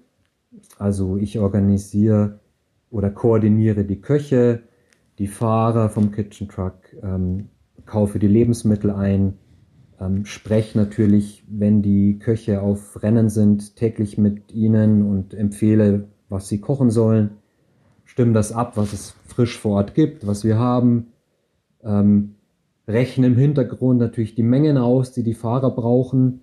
Da habe ich äh, an einer Software mitgearbeitet, die das, äh, die Paul auch kennt, die wir da verwenden. Ähm, spreche natürlich auch mit Fahrern, ähm, entweder wenn ich direkt dabei bin oder ja, per Telefon, wenn es spezielle Anliegen oder Probleme gibt. Ähm, also das ist so der eine Teil, Kitchen Truck.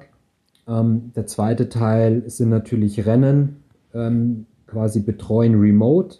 Also im Prinzip muss er sich so vorstellen, hm. zum Beispiel jetzt gerade ist Tour Down Under. Ich bin natürlich nicht in Australien. Ähm, und trotzdem gibt es natürlich jeden Tag einen Plan. Also was gibt es zum Frühstück, was gibt es nach dem Rennen, was gibt es abends, was sind die Empfehlungen, wie viel davon, was wird im Rennen verpflegt, wie viel, wer steht wo, was gibt es an welcher Stelle, wo macht ein Gel Sinn, wo macht ein Riegel Sinn, wo macht welches Getränk Sinn. Also das machen wir im Prinzip für jedes Rennen das ganze Jahr. Und da teilen wir und uns das auf. nur zu zweit. Und das nur zu zweit. Da ist viel Arbeit.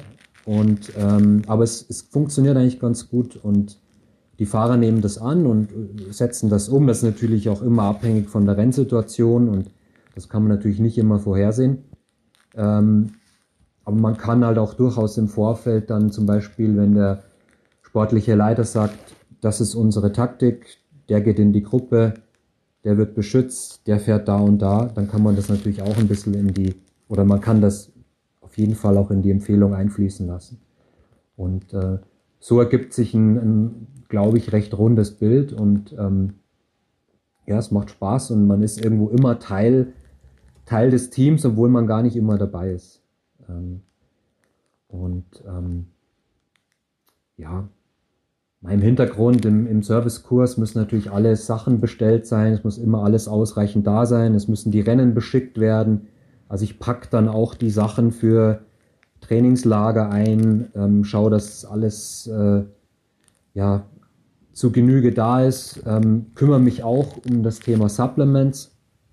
Das hat man mir in den letzten Jahren übertragen, weil die, die Ärzte das nicht mehr machen wollten. Und da schaue ich halt, dass wir ja keinen Quatsch machen oder so, also wirklich nur Sachen, die wissenschaftlich fundiert funktionieren und die Sinn machen und die die Fahrer auch ja nehmen wollen. Ähm, also das ist, das ist ganz wichtig, dass da ähm, nur Sachen verwendet werden, die die Gesundheit der Sportler unterstützen und nicht in irgendeiner Weise schädlich sein können. Welche, welche Supplements müssen wir jetzt nehmen? Das kommt dann immer darauf an, wie, wie, wie viel du trainierst, was, dein, was deine Defizite sind, ähm, was für ein Fahrertyp du bist. Ähm, aber das ist nichts Wildes, also das, das kannst du überall nachlesen. Also Omega-3 zum Beispiel macht bei den meisten Sinn, irgendwie ein Multipräparat macht vermutlich Sinn. Ähm, Vitamin D macht in der Regel Sinn, gerade für, für uns jetzt hier, wo wir im, im Winter wenig Sonne abbekommen. Und das war's dann auch schon fast. Und dann mhm. gibt's halt spezielle Sachen für einen Sprinter vielleicht und für einen Bergfahrer. Aber das ist nichts, was, es, was nicht bekannt ist. Also das sind ganz normale, natürlich immer getestete Supplements. Also äh, Kölner Liste oder Informed Sport und äh, wie, wie organisiert ihr das mit dem Einkauf? Also wenn du, wenn du sagst, äh, du musst das oder du musst dich darum auch kümmern, ähm, ich weiß noch von früher bei Ralf, der hat extrem viel Wert schon, also auch früher als andere Teams so auf äh, Bioprodukte, auf äh, laktosefreie Sachen, äh, auch glutenfreie Sachen. Ist ja manchmal auch komplexer, ne? das irgendwie in gewissen Ländern zu bekommen. Seid ihr in der Lage, das alles mitzuschleppen? Oder ist es dann schon sehr, sehr viel äh, einfach Research, um wirklich rauszufinden, okay, da und der Supermarkt führt die und die Produkte? Ja, also wir schicken tatsächlich relativ viel mit, gerade von diesen Spezialsachen. Ich kaufe alles im Bio-Großhandel ein. Ähm, wir haben das vorrätig, also dann an Trockenware im Servicekurs. Bestelle dann quasi, wenn ich weiß, der Kitchen Truck hat den ersten Einsatz jetzt in dem Jahr Paris, dann bestelle ich ihm Fleisch, Eier und die Frischprodukte tagesgenau, wenn der losfährt. Wir haben einen regionalen Lieferant für Brot. Der, der bäckt das so halb vor und dann wird es eingefroren, sodass, wenn es dann aufgebacken wird, also wirklich frisches. Ähm, ich bestelle Gemüse und Obst, das ist natürlich nur für die ersten Tage. Und den Rest kaufen die Soigneurs oder Köche dann äh, direkt vor Ort ein. Parallel sprechen wir auch mit den Hotels vor Ort, die natürlich auch Ware liefern können. Und so ergänzt sich das ganz gut und funktioniert relativ reibungslos. Ähm, du kriegst natürlich nicht in Argentinien oder oder du kannst natürlich nicht vorhersehen, was gibt es jetzt in Argentinien genau an Produkten. Ähm, aber gut, ähm, da machen wir halt das Beste draus dann. Ähm, hm. Ich wollte noch mal so ein bisschen ausholen, bevor wir da jetzt, es gibt natürlich irgendwie super viele Detailfragen zur Arbeit jetzt mit Bora oder mit den Sportlern. Ähm, aber jetzt geh noch mal zurück zu deinem Ökotrophologie-Studium ja. oder da, wo du es wo abgeschlossen hast an dem Tag und jetzt zu heute. Wo in der Zwischenzeit hast du am meisten gelernt? Bei was hast du am meisten gelernt? Weil nämlich wahrscheinlich nicht im Studium. Absolut nicht. Ne? Also Sporternährung ist natürlich nur ein minimaler Teil. Ich habe immer schon während des Studiums sehr viel gelesen. Da kam gerade, also ich habe 97 bis 2002 studiert, da kam gerade so, ist echt krass, kamen so die ersten Computer auf. Da gab es einen Computerraum an der Uni, das war kurios. Also es war echt was Besonderes. Und da gab es auch Velo News und so schon immer echt coole Kolumnen, die ich dann gelesen habe, habe mir Bücher bestellt aus Amerika und ähm, habe mich da versucht, so ein bisschen selbst äh, vorzubilden. Ähm, ich glaube, viel kam durch den, durch den eigenen Sport, durch Rundfahrten, durch lange Rennen. Ähm, habe viel ausprobiert äh, im, im Bereich Ernährung bei mir selbst. Und der größte Schritt kam definitiv mit Bora Hans Grohe. Also es war wirklich Wahnsinn, wo ich gesehen habe, wie viel ein, da darf man ja sagen, wie viel ein, ein Sagan oder so im Training an Energie zuführt. Das war mhm. eigentlich der größte Unterschied von, von mir als Amateursportler, sage ich mal, in den 90ern und frühen Nullerjahren zum Profi jetzt, das wirklich extrem also extrem ist das falsche Wort, aber das sehr gut verpflegt wird, das Training. Mhm. Und das war ein Riesenunterschied. Und dann denkt man natürlich nach, recherchiert nach, liest Studien, unterhält sich mit anderen äh, Teams, Teammitgliedern und, und ja, und dann baut man Strategien auf, Konzepte und, und verbessert das nach und nach. Und wir haben dann zum Beispiel auch festgestellt, dass das Training zwar sehr gut verpflegt wird, aber das Rennen nicht immer so gut verpflegt wird. Und dann haben wir immer weiter das geschärft und verbessert. Und ja, ähm, so, das glaube ich war also für mich der größte Schritt, eigentlich der Start im, im, im Profibereich. War das dann für dich auch irgendwann so der Punkt, wo du gesehen hast, okay, gut, gerade im Rennen wird es schwierig, auf diese Kohlenhydrate zu kommen, die man benötigt oder allgemein Energie, dass du sagst, okay, gut, es gibt nicht so wirklich die Produkte, die wir dafür benötigen, dass du dann sagst, okay, ich äh, schaue jetzt mal, ob ich selber was entwickeln kann, was in die Richtung geht, was auch gebraucht wird? Also, also hast, du, hast, hast du da ein Need gesehen? Absolut. Also ich habe ich hab natürlich äh, durchs Team Zugang zu allen möglichen Produkten ähm, gehabt und ähm, wir haben auch ständig irgendwelche Muster bekommen von Firmen, die irgendwie ins Team rein wollten und habe das alles ausprobiert habe auch das Feedback der Fahrer eingeholt und es war eigentlich nie so, dass man sagt, wow, das ist jetzt perfekt. Und das ist was, wo ich keine Probleme habe, was mir die ganze Saison schmeckt. Und so kam eigentlich die Grundidee, wie, wie kann man Produkte entwickeln, die, die man selbst ähm, ja, als, als, als Radsportler jeden Tag für den Rest seines Lebens gern nehmen will. Und, und ohne, dass man irgendwie das Gefühl hat, ich schädige damit irgendwie meinen Darm oder meinen Zähnen oder grundsätzlich meiner Gesundheit. Das war eigentlich immer so die, die Grundidee und dann hat sich das irgendwie ergeben mit, mit MON. Ähm, ja, eigentlich durch Zufall, dass jemand auf mich zugekommen ist und, und ähm, mich gefragt hat, ob ich da Lust hätte mitzumachen. Also hat sich das irgendwie so ergeben. Ja, und dass wir jetzt da Sponsor sind vom Team, ist natürlich Wahnsinn. Also ich war heute, wir haben heute die große Lieferung bekommen im, im Servicekurs. Das ist äh, ja krass. Also wirklich, äh, das, wenn man dann überlegt, wow, die Sachen habe hab ich irgendwie entwickelt und, und äh, die, die, die Fahrer nehmen das jetzt bei den Grand Tours und so, das ist einfach cool. Ja? Also das ist einfach ein, ein, gutes Gefühl und, und das Feedback der Fahrer ist auch sehr gut und, und das, ähm, aber es, es gab natürlich auch vorher schon gute Sachen, das will ich gar nicht äh, absprechen. Aber so komplett, ja, gab es halt nicht in jedem Bereich immer, immer das Ideale. Und das versuche ich halt jetzt irgendwie. Warum denkst du, dass es vorher so in der Komplettheit, also ne, ich bin jetzt auch kein Ernährungswissenschaftler, deswegen weiß ich nicht. Ich nutze natürlich MON selber auch als Disclaimer und äh, ähm, bin da natürlich auch überzeugt von dem Produkt, sonst würde ich es nicht nutzen. Aber warum haben andere Hersteller, auch größere, ne, also mit viel mehr Kapital auch, nicht vorher schon Produkte entwickelt, die in der Gesamtheit dann so verträglich auch sind? Äh, warum, also das habe ich mich früher schon immer gefragt. Ich meine, es gibt so diese Big House Marken, ähm, wo einfach auch Riesenkonzerne hinterstecken, wo, wo dann der Riegel irgendwie nach Plastik schmeckt. Ja?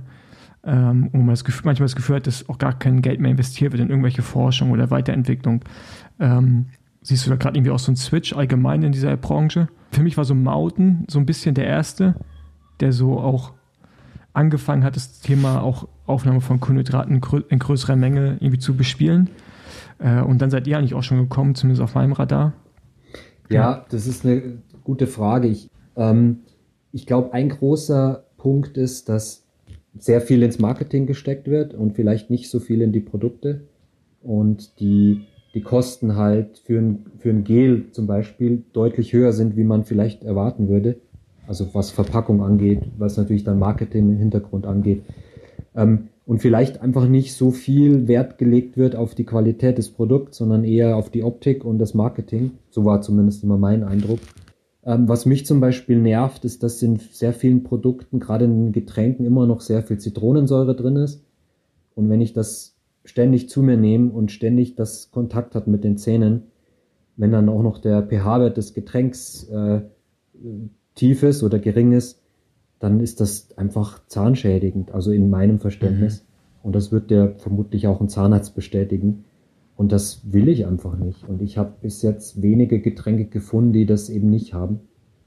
Jetzt habe ich eine Anschlussfrage. Ja. Ich habe ich hab nur so Hobbyfragen im Kopf. Nur so, was mein Fahrradleben betrifft. Zwei davon werde ich auf jeden Fall äußern. Nummer eins, ähm, ich hau mir in den letzten zwei Jahren eigentlich immer so Maltodextrin in die Flasche einfach ja. mit purem Wasser. Ja. Schrott oder kann man machen? Das kann man tatsächlich machen. Ähm, du wirst halt irgendwann bei der Aufnahme an Grenzen stoßen. Das heißt, es gibt da im Darm zwei Transportwege für Kohlenhydrate. Das ist Glucose und Fructose und Maltodextrin ist eben nur Glucose. Und du kannst mhm. davon, ähm, das ist tatsächlich irgendwo fest, maximal so 60, vielleicht 65 Gramm pro Stunde aufnehmen. Ähm, was sehr gut ist und was auf jeden Fall schon mal mehr ist wie nix.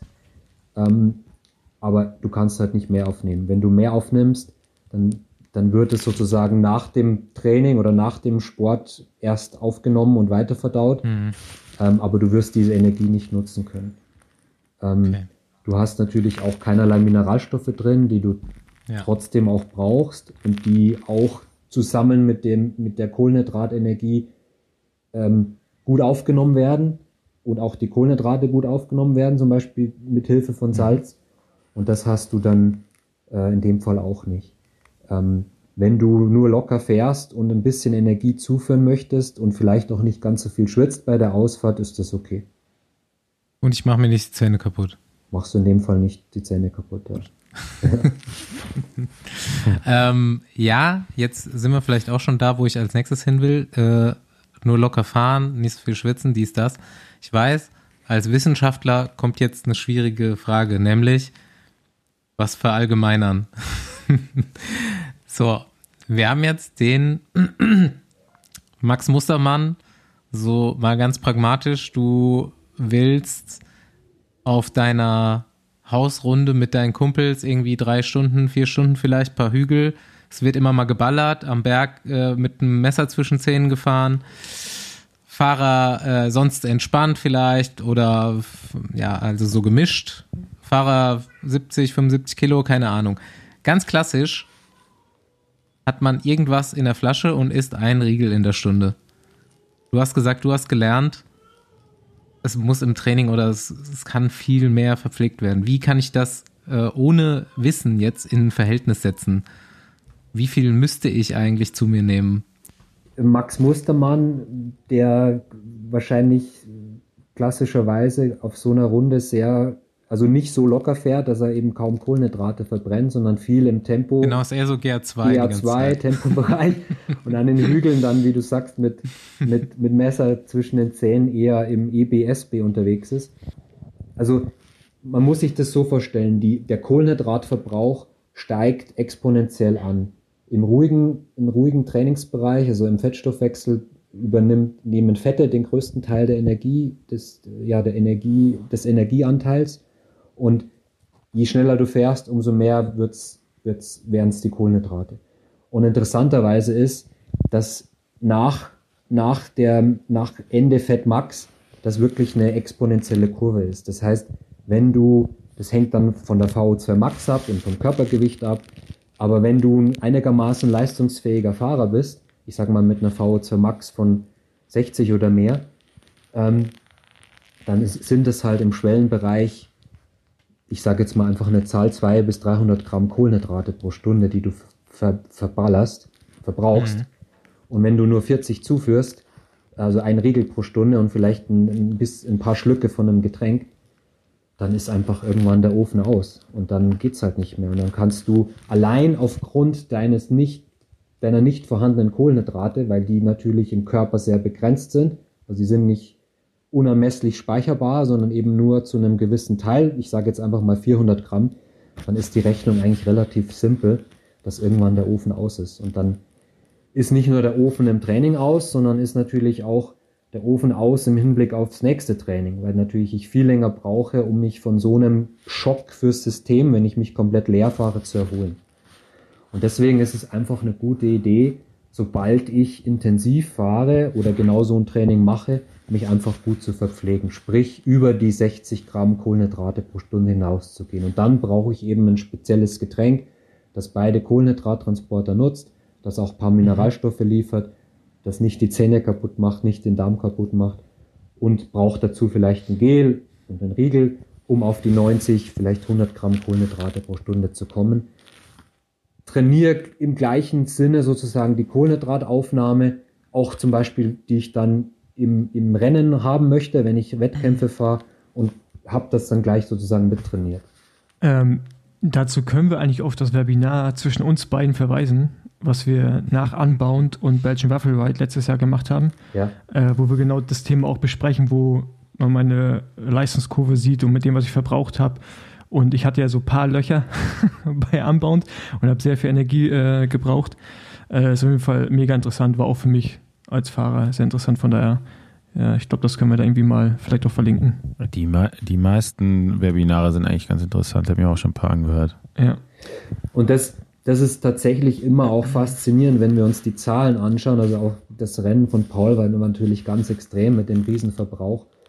Ähm, aber selbst in Schwellentraining, wenn du dreimal 15 Minuten Schwelle machst oder dreimal 12 oder was auch immer, ist einfach krass, was da an Kohlenhydraten weggeht. Und allein wenn du das Training nicht gut verpflegt startest oder mit nicht vollen Glykogenspeichern und eine gewisse Leistungsfähigkeit hast und dadurch auch eine einen, einen, ja, einen gewissen Kohlenhydratverbrauch im Schwellenbereich, ähm, dann kriegst du das einfach nicht mehr aufgeholt. Und deswegen ist, ist, ist es echt, ist echt krass. Und das, das ist halt einfach, das sind physiologische Gesetzmäßigkeiten, die man irgendwo verstehen muss und die man selbst auch fühlen muss, um, um einfach da im täglichen Training dahinter zu sein, dass man sich einfach gut verpflegt. Und das ist natürlich nicht nur im Training so, sondern vor dem Training, nach dem Training, mhm. und so weiter. Und das, das versuchen wir ja. zum Beispiel den Fahrern auch natürlich immer wieder beizubringen, ihnen die Zahlen zu zeigen. Redet man ja wahrscheinlich auch so ein bisschen gegen eine, oder hat man ursprünglich mal gegen so eine Mauer angeredet manchmal, weil so ein Fahrer ja leicht bleiben will. Und in der historischen Ansicht von einem Radsportler ja immer so ist, ich muss mich Ja. leicht hungern. Ja, es ist ein, Das wollte ich gerade auch sagen. Das ja. ist ein, ein sehr, sehr guter Punkt. Ähm, dem Körper ist egal, wo die Energie herkommt. Ob es jetzt aus Protein oder aus Kohlenhydraten oder aus Fetten kommt. Es geht immer um Energie. Und wenn wir den Fahrern zeigen, dass sie, wenn sie es so machen, dass sie das Training gut verpflegen, gut, gut in das Training starten mit einem vernünftigen Frühstück, danach eben entsprechend essen, was sie trainiert haben. Und vielleicht dann am Abend das Essen etwas reduzieren und mehr Wert legen auf, ich sage jetzt mal in Anführungsstrichen, hochwertige Kost mit Gemüse und mehr Protein und vielleicht keinen Nudelbergen, wie man es früher vielleicht gemacht hat, ähm, dann fällt es ihnen sogar relativ leicht, das Gewicht zu halten oder so, sogar zu reduzieren. Und wir können ja die Zahlen sehen. Also mit dem Powermeter siehst du genau, was habe ich an Energie verbraucht. Wir können auch zeigen, wo kommt die Energie her? Kommt sie aus Kohlenhydraten oder aus Fetten? Und können dann entsprechend verpflegen und können dann genau zeigen, okay, wenn du das im Training zuführst, das vorher, das danach und abends das und das ist, dann bist du möglicherweise sogar- im Energiedefizit und kannst auf gesunde Weise dein Körperfett reduzieren und nicht mit einer drastischen Diät, wie man es vielleicht noch vor 15 Jahren gemacht hat, wo man dann den ganzen Winter das hat studern lassen und dann im Frühjahr zum Rennen halt das und das Gewicht haben muss und dann innerhalb von einem Monat oder so das runterhungert, was natürlich langfristig weder für Leistung noch Gesundheit irgendwie zu empfehlen ist. Das ist ja trotz, trotzdem noch eine relativ junge Entwicklung im Radsport, dass jetzt quasi die, also das ist total, für mich ist, macht es überhaupt keinen Sinn, dass die Ernährung heutzutage nochmal einen massiven Faktor ausmacht, wie gut ein Team tatsächlich fährt. Also da gibt es eben die Teams, die in dem Bereich schon sehr gut arbeiten. Das seid ihr, das ist ähm, Jumbo Visma und andere Teams, die eben noch so diesen Oldschool-Film fahren. Und also mit dem, was ich jetzt nach meiner Karriere eigentlich so gelernt habe, kann ich rückblickend auf jeden Fall sagen, dass in, zu meiner Zeit eigentlich da alles falsch gemacht worden ist und eben diese alten Klischees und äh, Weisheiten, die im Radsport so weitergegeben worden sind von Generation zu Generation. Ja, du darfst eben nicht so viel Kohlenhydrate essen. Am besten fährst du mit nur Sprudelwasser in den Trinkflaschen. Ich glaube jetzt hier äh, in, in der Jan Ulrich Doku letzten Sommer, da kam ja nochmal dieser legendäre Spruch von seinem alten Trainer, dass er da irgendwie die 200 Kilometer mit, nur mit Wasser gefahren ist und so. Dass eigentlich ne, diese ganz, dieses ganze Thema Ernährung eigentlich voll war mit Fehlinformationen und das in einer Sportart, die so davon abhängig ist. Also das frage ich mich so rückblickend, wie konnte das eigentlich so lange so gehen? Ne? Also es ist für mich völlig, also nicht nachvollziehbar. Ja, sehe ich genauso. Also ich kann es auch nicht nachvollziehen. Ich komme auch noch aus einer Zeit, wo man, wo man sich geschämt hat, wenn man aus der Flasche getrunken hat im Training, im Grundlagentraining, wenn man das irgendwie als Schwäche ausgelegt wird oder wenn man vielleicht zwei Flaschen braucht bei einer längeren Ausfahrt. Aber das hat sich komplett verändert. Also das ist ähm, ja Wissenschaft, bessere Produkte, besseres Training, natürlich auch das Wissen darüber, wie viel leiste ich. Mit, also mit, mit einem guten Powermeter sehe ich das genau. Was verbrauche ich an Energie? Wann führe ich die Energie zu? Ähm, wann führe ich sie besser nicht zu? Also das, das hat sich massiv verändert. Ja. Ja, ich meine, es gibt ja jetzt, wie du schon sagst, ne, ausge du arbeitest da jetzt mit deinem Kollegen einfach für jeden Tag im Rennkalender äh, eine Ernährungsstrategie für jeden Fahrer aus. Äh, bei uns wurde das einfach vor dem Rennen aufgebaut, wie so ein Buffet, da konnte sich jeder nehmen, was er wollte. Und mehr Informationen gab es einfach nicht. Ne? Es gab dann so gegen Ende meiner äh, Laufbahn auf jeden Fall schon so Ernährungsberatung, was, was vor und nach dem Radfahren passiert, aber so fürs Radfahren selbst, das gab es in den Teams, wo ich gefahren bin, auf jeden Fall noch nicht. Ja, Und das finde ich, das ist so ein Punkt, der sich halt so massiv entwickelt hat in den letzten Ja, Jahren. Ne? ja. Diese, diese Ernährungsstrategie schon, kann man das ja nennen. Ja. Ne? Für die Rennen und fürs Training eben. ich glaube, ein großer Teil kam einfach mit den, mit dem, äh, dass man eben diese zwei Transportwege äh, ja wissenschaftlich gezeigt hat, dass es im Sport eben eine große Rolle spielt, dass ich eben mehr aufnehmen kann als diese 60 Gramm Kohlenhydrate pro Stunde, dass eben 90 oder sogar noch mehr Gramm pro Stunde möglich sind. Ähm, und dass das aber nur funktioniert, wenn ich das im Training auch mal ausprobiert habe. Also anders gesagt, wenn ich, Mhm. wenn ich mit wenig Kohlenhydraten im Training unterwegs bin, dann ist es nicht einfach möglich zu switchen und zu sagen, äh, am Renntag versuche ich äh, 100 Gramm pro Stunde zuzuführen. Das funktioniert nicht. Also die ganze, die, das ganze Train the Gut Thema ähm, fängt natürlich im Training an. Und wenn ich das nie mache, dann wird das im Rennen nicht funktionieren. Und der Vorteil, wenn ich 100 oder vielleicht sogar mehr Gramm pro Stunde aufnehmen kann und wenn ich das geübt habe und mein Körper damit klarkommt, ähm, im Rennen ist so groß, dass keiner darauf verzichten kann im, im Weltklassebereich. Hm. Und äh, du gewinnst halt ein Rennen nicht im Fettstoffwechsel. Also ist falsch gesagt, natürlich irgendwo schon, weil du dir die Kohlenhydrate für die letzte Mhm. Stunde ein bisschen einsparst, wenn du viel aus dem Fettstoffwechsel holst. Aber trotzdem führst du die Energie zu, auch bei einer lockeren Etappe und bist dann einfach für den nächsten Tag frischer und hast mehr Glykogen und musst vielleicht dann am Abend nicht mehr so viel essen, schläfst besser, erholst dich besser und bist am nächsten Tag, ja, einfach erholter und besser im Rennen. Und Hm. ähm, das, ist, das ist tatsächlich ein Punkt, wo wir die Fahrer noch viel überzeugen müssen, dass auch bei einer lockeren Etappe, wo sie nur im Feld äh, rumeiern, auch essen sollen, weil das im Prinzip schon für den nächsten Tag und vielleicht übernächsten Tag entscheidend sein kann. Und das sind ja eigentlich mit die wichtigsten Etappen für die Klassementfahrer, weil sie eben da ihre Speicher wieder auffüllen. Ich habe da was Spannendes gehört, ähm, auch von einem Bohrerfahrer. Und zwar, das macht total Sinn, ähm, am Ende der Trainingseinheit nochmal richtig zu essen. Weil das dann schon in die Regeneration wieder eingeht, wenn du zwar die Kohlehydrate sehr gut aufnehmen kannst noch in dem Moment, aber sie nicht mehr verbrauchst, Ganz genau. hast du schon eingelagert und regenerierst auch besser. Genau. Also der Körper ist immer sehr aufnahmefähig für Kohlenhydrate natürlich während der Belastung.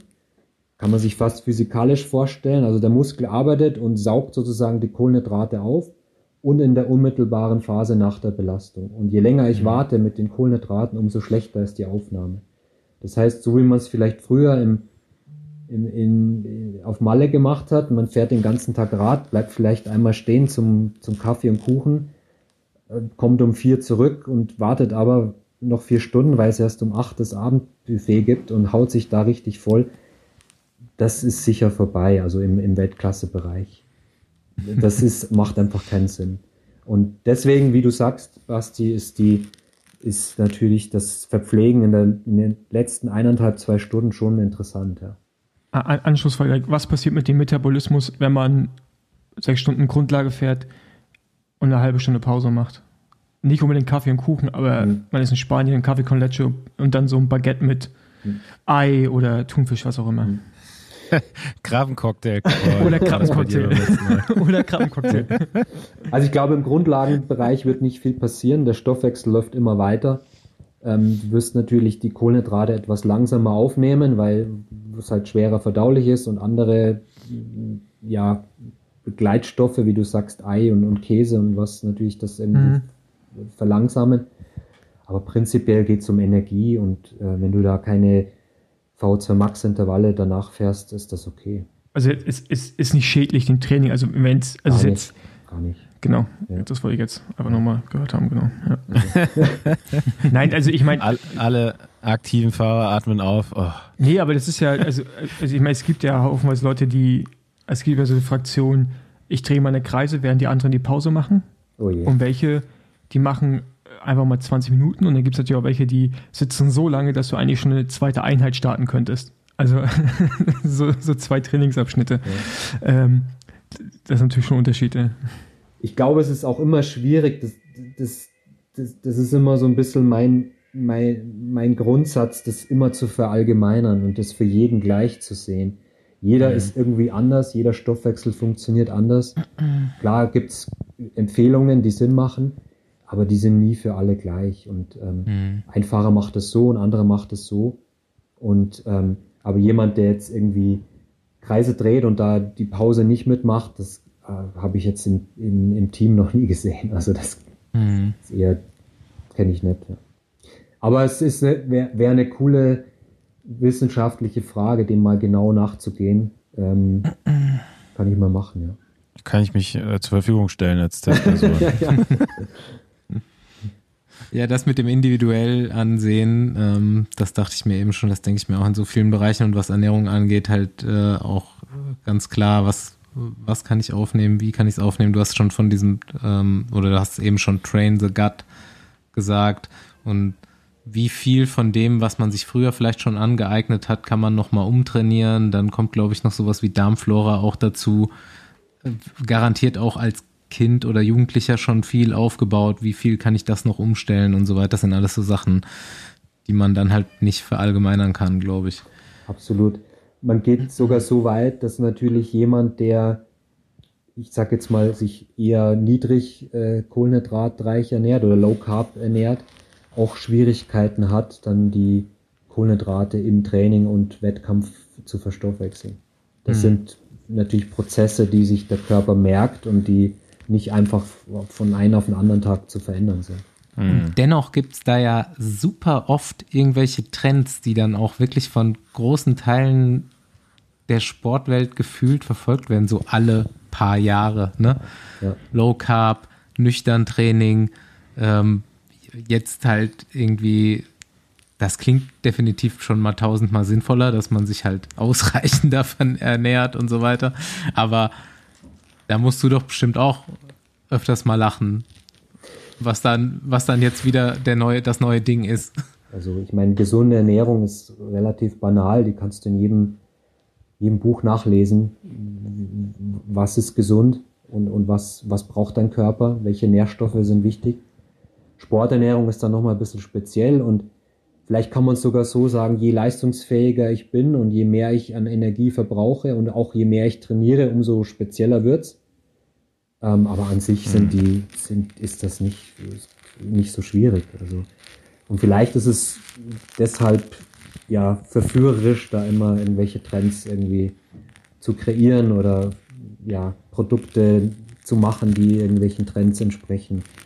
Ich glaube, das ist so, so ein Punkt, ne, wo äh, diese großen Player am Markt halt auch mitgehen.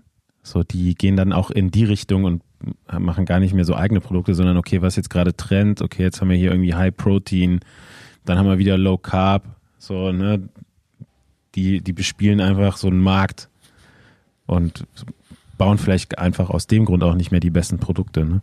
Genau. Wenn du sagst, jeder ist individuell, da hast du mit Sicherheit schon, also, also da, da hoffe ich jetzt natürlich drauf, so ein paar wirklich den, also absurde Ernährungs äh, Gewohnheiten bei Fahrern mitbekommen, oder? Also ich, es gibt ja das Gerücht, oder ich weiß nicht, es ist ja, glaube ich, so. Wort von Art ist ja sein Porridge herzhaft mit Gemüsebrühe und Ei. Ja, also das ist ja schon sehr schwer nachvollziehbar, wie man das morgens essen kann. Was hast du da so miterlebt? Mit, mit Fahrern, mit denen du jetzt schon zusammengearbeitet hast. Ist da so jemand dabei, der irgendwie so ganz komische Angewohnheiten hat oder sind die eigentlich alle, alle relativ normal? Also es gibt Fahrer, die tatsächlich bei den Grand Tours zum Frühstück Nudeln mit Ei essen. Also so, muss man sich so vorstellen, dann werden die Nudeln in der Pfanne erwärmt und dann wird das Ei sozusagen so da so draufgeschlagen und das ist das wie so ein so eine Art Omelette mit Ei. Ähm, äh, Okay. Omelette mit Nudeln, meine ich. Ähm, aber sonst, irgendwann wollen die vielleicht mal einen Löffel Nutella haben oder so, wenn sie wirklich Lust drauf haben.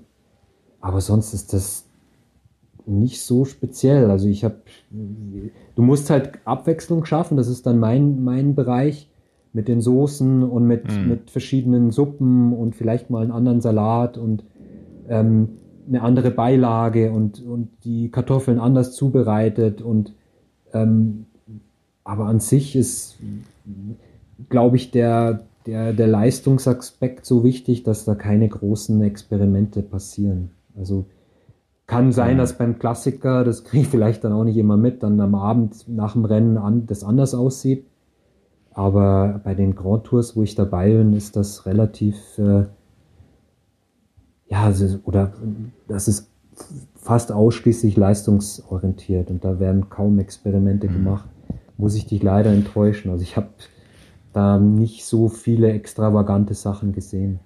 Ich hatte mal einen Teamkollegen, der hat darauf geschworen, einmal die Woche eine kleine Portion Pommes zu essen, weil er meinte, dass irgendwelche Sachen da gut für seinen Testosteronspiegel wären. Und der hat immer, äh, ja, also, also da gab es so wirklich so ganz komische Sachen, ne? Oder äh, ich glaube, Stein de Wolder zum Beispiel, der hat sich nur von Baguette und Honig ernährt. Also ich habe den nie was anderes essen sehen. Der hat einfach nur ein Baguette mit Honig nach dem anderen gegessen. Genau, da, da, da, gute Überleitung auch so ein bisschen zu meiner Frage.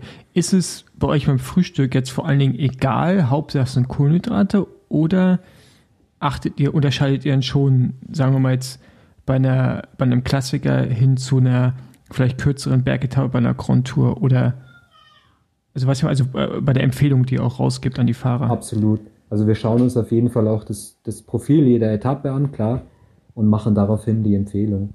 Ähm, es gibt auch häufig so, dass, dass, die, dass die Etappen ja nicht immer zur gleichen Zeit starten und dass wir teilweise das Frühstück auf zweimal aufteilen und dann eben das, das zweite Frühstück entsprechend anders machen wie das erste, je nach Etappenprofil. Häufig sind ja die ganz schweren oder kurzen Bergetappen dann irgendwann erst um eins, halb zwei und dann gibt es dann eben um drei Stunden vor dem Start ähm, dann nochmal eine, eine, ein zweites Frühstück. Ähm, aber das überlasse ich auch irgendwo den Fahrern. Also die, die, die, das Grundgerüst steht, also du brauchst so und so viel Gramm Kohlenhydrate, so und so viel Proteine und so viel Fette. Aber wie sie das dann genau im Detail zusammenbauen, das ist dann auch ein bisschen individuell und bleibt den Fahrern auch überlassen.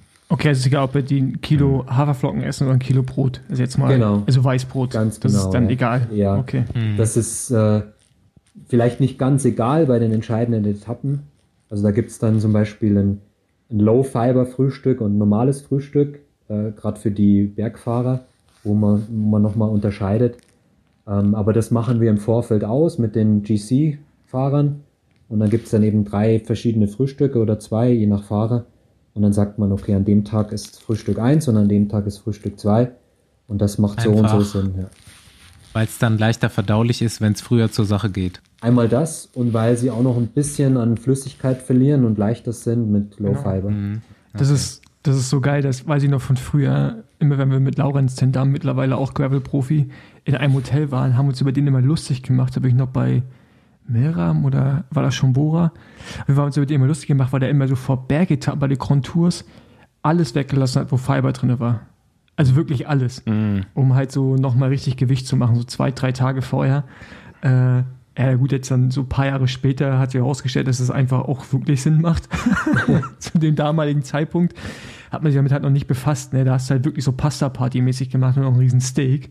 Äh, so 2010 oder so. Und äh, ja, Ja, also wir steuern das dann wirklich je nach Etappe und du kannst es halt nicht dreieinhalb Wochen durchziehen, was einfach nicht gesund ist, aber an bestimmten Tagen macht es absolut Sinn. Und vielleicht auch nicht für alle Fahrer, aber für die, die natürlich vorne mitfahren wollen, macht es absolut Sinn. Yo, ich habe, äh, ich würde mal so äh, rausfühlen, dass wir uns langsam dem Ende nähern. Ich habe gestern von deinem Mitarbeiter des Monats erfahren, ihr habt noch ein kleines Präsent fertig gemacht für Besenwagenhörers. Genau, es gibt äh, einen Rabattcode. Ähm, jetzt muss ich noch, sogar nochmal nachschauen. Moment. Ähm, Ich glaube, der ist einfach. Ich habe den schon gelesen. ja. ja, dann sag ihn doch. Ich glaube, es ist Besenwagen 20. Genau. Also Besenwagen groß geschrieben und 20. Und der gilt, glaube ich, für, eine, für die Probierbox. Ähm, Besenwagen 20 zusammengeschrieben und Besenwagen groß ist der Rabattcode. Genau. Das ist auf MON Sports. Ich würde sagen, da könnt ihr euch mal richtig ausrüsten für die Sonntagsausfahrt eures Vertrauens. In Stunde drei ich noch kann was auf jeden geht Fall den vielleicht. Porridge Bar Blaubeere empfehlen. den habe ich auch schon oft genug nicht auf dem Fahrrad gegessen. Ich hatte mal einen Patienten, der äh, Wolfgang Lehnhardt, der war Senioren-Weltmeister im Zeitfahren. Also so schön Jedermann-Weltmeisterschaft, Ischgl oder so ist das immer irgendwie oder irgendwo in der Gegend oder nee, St. Johann. St. Johann, Johann. St. Johann. der war mega fit, also 63, 64, mega fit, super viel trainiert und so weiter. Und er meinte, irgendwann wäre mal so gesponsert gewesen von so einem Riegel, irgendwie Powerbar oder was auch immer. Äh, so ein paar Kartons bekommen, hat sich die auf die Arbeit gestellt dann auch, weil er hatte zu viel, um das im Training zu essen. Und hat dann so innerhalb von ein paar Wochen voll zugenommen, weil er die Riegel immer auf der Arbeit weggeschreddert hat. ja, also don't do this at home. Ihr habt es ja heute gelernt, wie es geht. Gut, sind noch Fragen offen? Haben wir noch irgendeinen Ausblick? Hat man, hat man noch Ziele als Ernährungscoach im Radsport? Letztes Jahr Giro-Sieg war natürlich echt cool. Unter uns war unser Teil schon auch präsent, glaube ich. Man hat seine vorletzten Etappe gesehen. Das hat äh, Jai noch äh, genügend Energie hatte im Tank und richtig mhm. Gas geben konnte. Und sein Konkurrent möglicherweise nicht, das wissen wir natürlich nicht. Aber das, äh, also klar, Ziele sind natürlich die, die wichtigen Rennen und man, ich glaube, ich habe es Anfang auch gesagt, man ist irgendwo Teil des Teams, man ist da ständig dabei. Jetzt noch mehr, weil der, weil der Fahrer natürlich die sozusagen das richtige Getränk am, am Rad hat. Und ähm, mhm. ja, ist, klar freut man sich dann, wenn das, wenn das Team erfolgreich ist oder der Fahrer seine, seine Ziele erreicht. Also das sind so die, die Ziele im, im, als, als äh, Nutritionist im Team, klar. Mhm. Ist vielleicht auch ein Ziel, das vergisst man oft, ähm, wichtiges Ziel, dass alle Fahrer gesund durch eine Grand Tour kommen zum Beispiel. Also kein Magen-Darm-Problem bekommen, dass keiner Durchfall hat, dass, dass halt alle gut durchkommen. Und das ist mit das Wichtigste, ja? weil Paul kennt das, wenn du einen Tag äh, ja, krank bist, dann ist zumindest in der Gesamtwertung vorbei. Und das, und das sind so Dinge, die man häufig vergisst. Es geht halt tatsächlich auch einfach nur um Gesundheit. Ja? Und die, die da sind wir natürlich schon irgendwo mit dabei. Ja. Alright, dann würde ich sagen, ich bedanke mich. War super interessant. Ich glaube, ich habe meine Fragen auf jeden Fall geklärt bekommen. Wie sieht es bei euch aus? Ja, ich hatte ja schon oft Kontakt mit ja. Robert, von daher äh, wurde da schon vieles beantwortet, aber es sind auch immer noch viele offene Fragen da, wo ich auch noch sehr viele Fehler mache. Und irgendwie habe ich auch so ein bisschen das Gefühl, man lernt in der Hinsicht auch nicht aus. Und da gibt dann so viele, sobald man so das Grobe verstanden hat, ne, kannst du so ganz viel ins Detail halt auch reingehen und äh, da sind auf jeden Fall immer noch viele offene Fragen, bei mir zumindest vorhanden. Gut. Und Andi, Andi hat keine Fragen. Andi hat keine Fragen. Nee, ich habe mich ja, wie gesagt, ich habe mich in den letzten Jahren ja äh, auch mehr mit dem Thema beschäftigt und äh, jetzt auch mit Robert schon öfter ähm, Kontakt gehabt, weil auch das Team Lotto Kernhaus ja mit MON-Produkten jetzt im zweiten oder dritten Jahr unterwegs ist. Und ähm, ich darüber auch ganz glücklich war, dass die Zusammenarbeit zustande gekommen ist, weil ich eben dann ne, aus eigener Erfahrung gelernt habe, wie wichtig das tatsächlich ist, weil ich glaube, äh, zumindest was die Ernährung im Training angeht, da habe ich ähm, also ziemlich alles falsch gemacht, was man falsch machen konnte. Ähm, fast jedes Training leer gefahren und so weiter. Also das ähm, hat mich schon, schon teilweise echt erstaunt, wie gut das dann funktioniert. So, ich kannte dieses Gefühl gar nicht, in, in einem Training mehrere Stunden zu fahren und äh, am Ende des Trainings nicht halt komplett leer zu sein, sondern immer noch Energie auch zu haben. Das war sowas, das ich erst nach meiner aktiven Zeit ähm, so ein bisschen rausgetestet habe. Auch übrigens mit ein paar Sachen von MON. Ähm, kann ich nur für jeden, der lang und langsam fahren will, kann ich nur Slow Carb empfehlen. Kannst du fahren bis morgen durch quasi. Ähm, also bei mir hat es zumindest sehr gut funktioniert. Und ähm, ja, spannendes Thema auf jeden Fall. Ähm, jeder kann sich jetzt hier mal ein Probierpaket holen und auf jeden Fall ein paar Blaubeerriegel. und dann, äh, ja, ansonsten bei den Seminaren, die sind, die sind umsonst. Ne? Sind auch umsonst, ja, oder? Ja. Muss man sich nur anmelden vorher.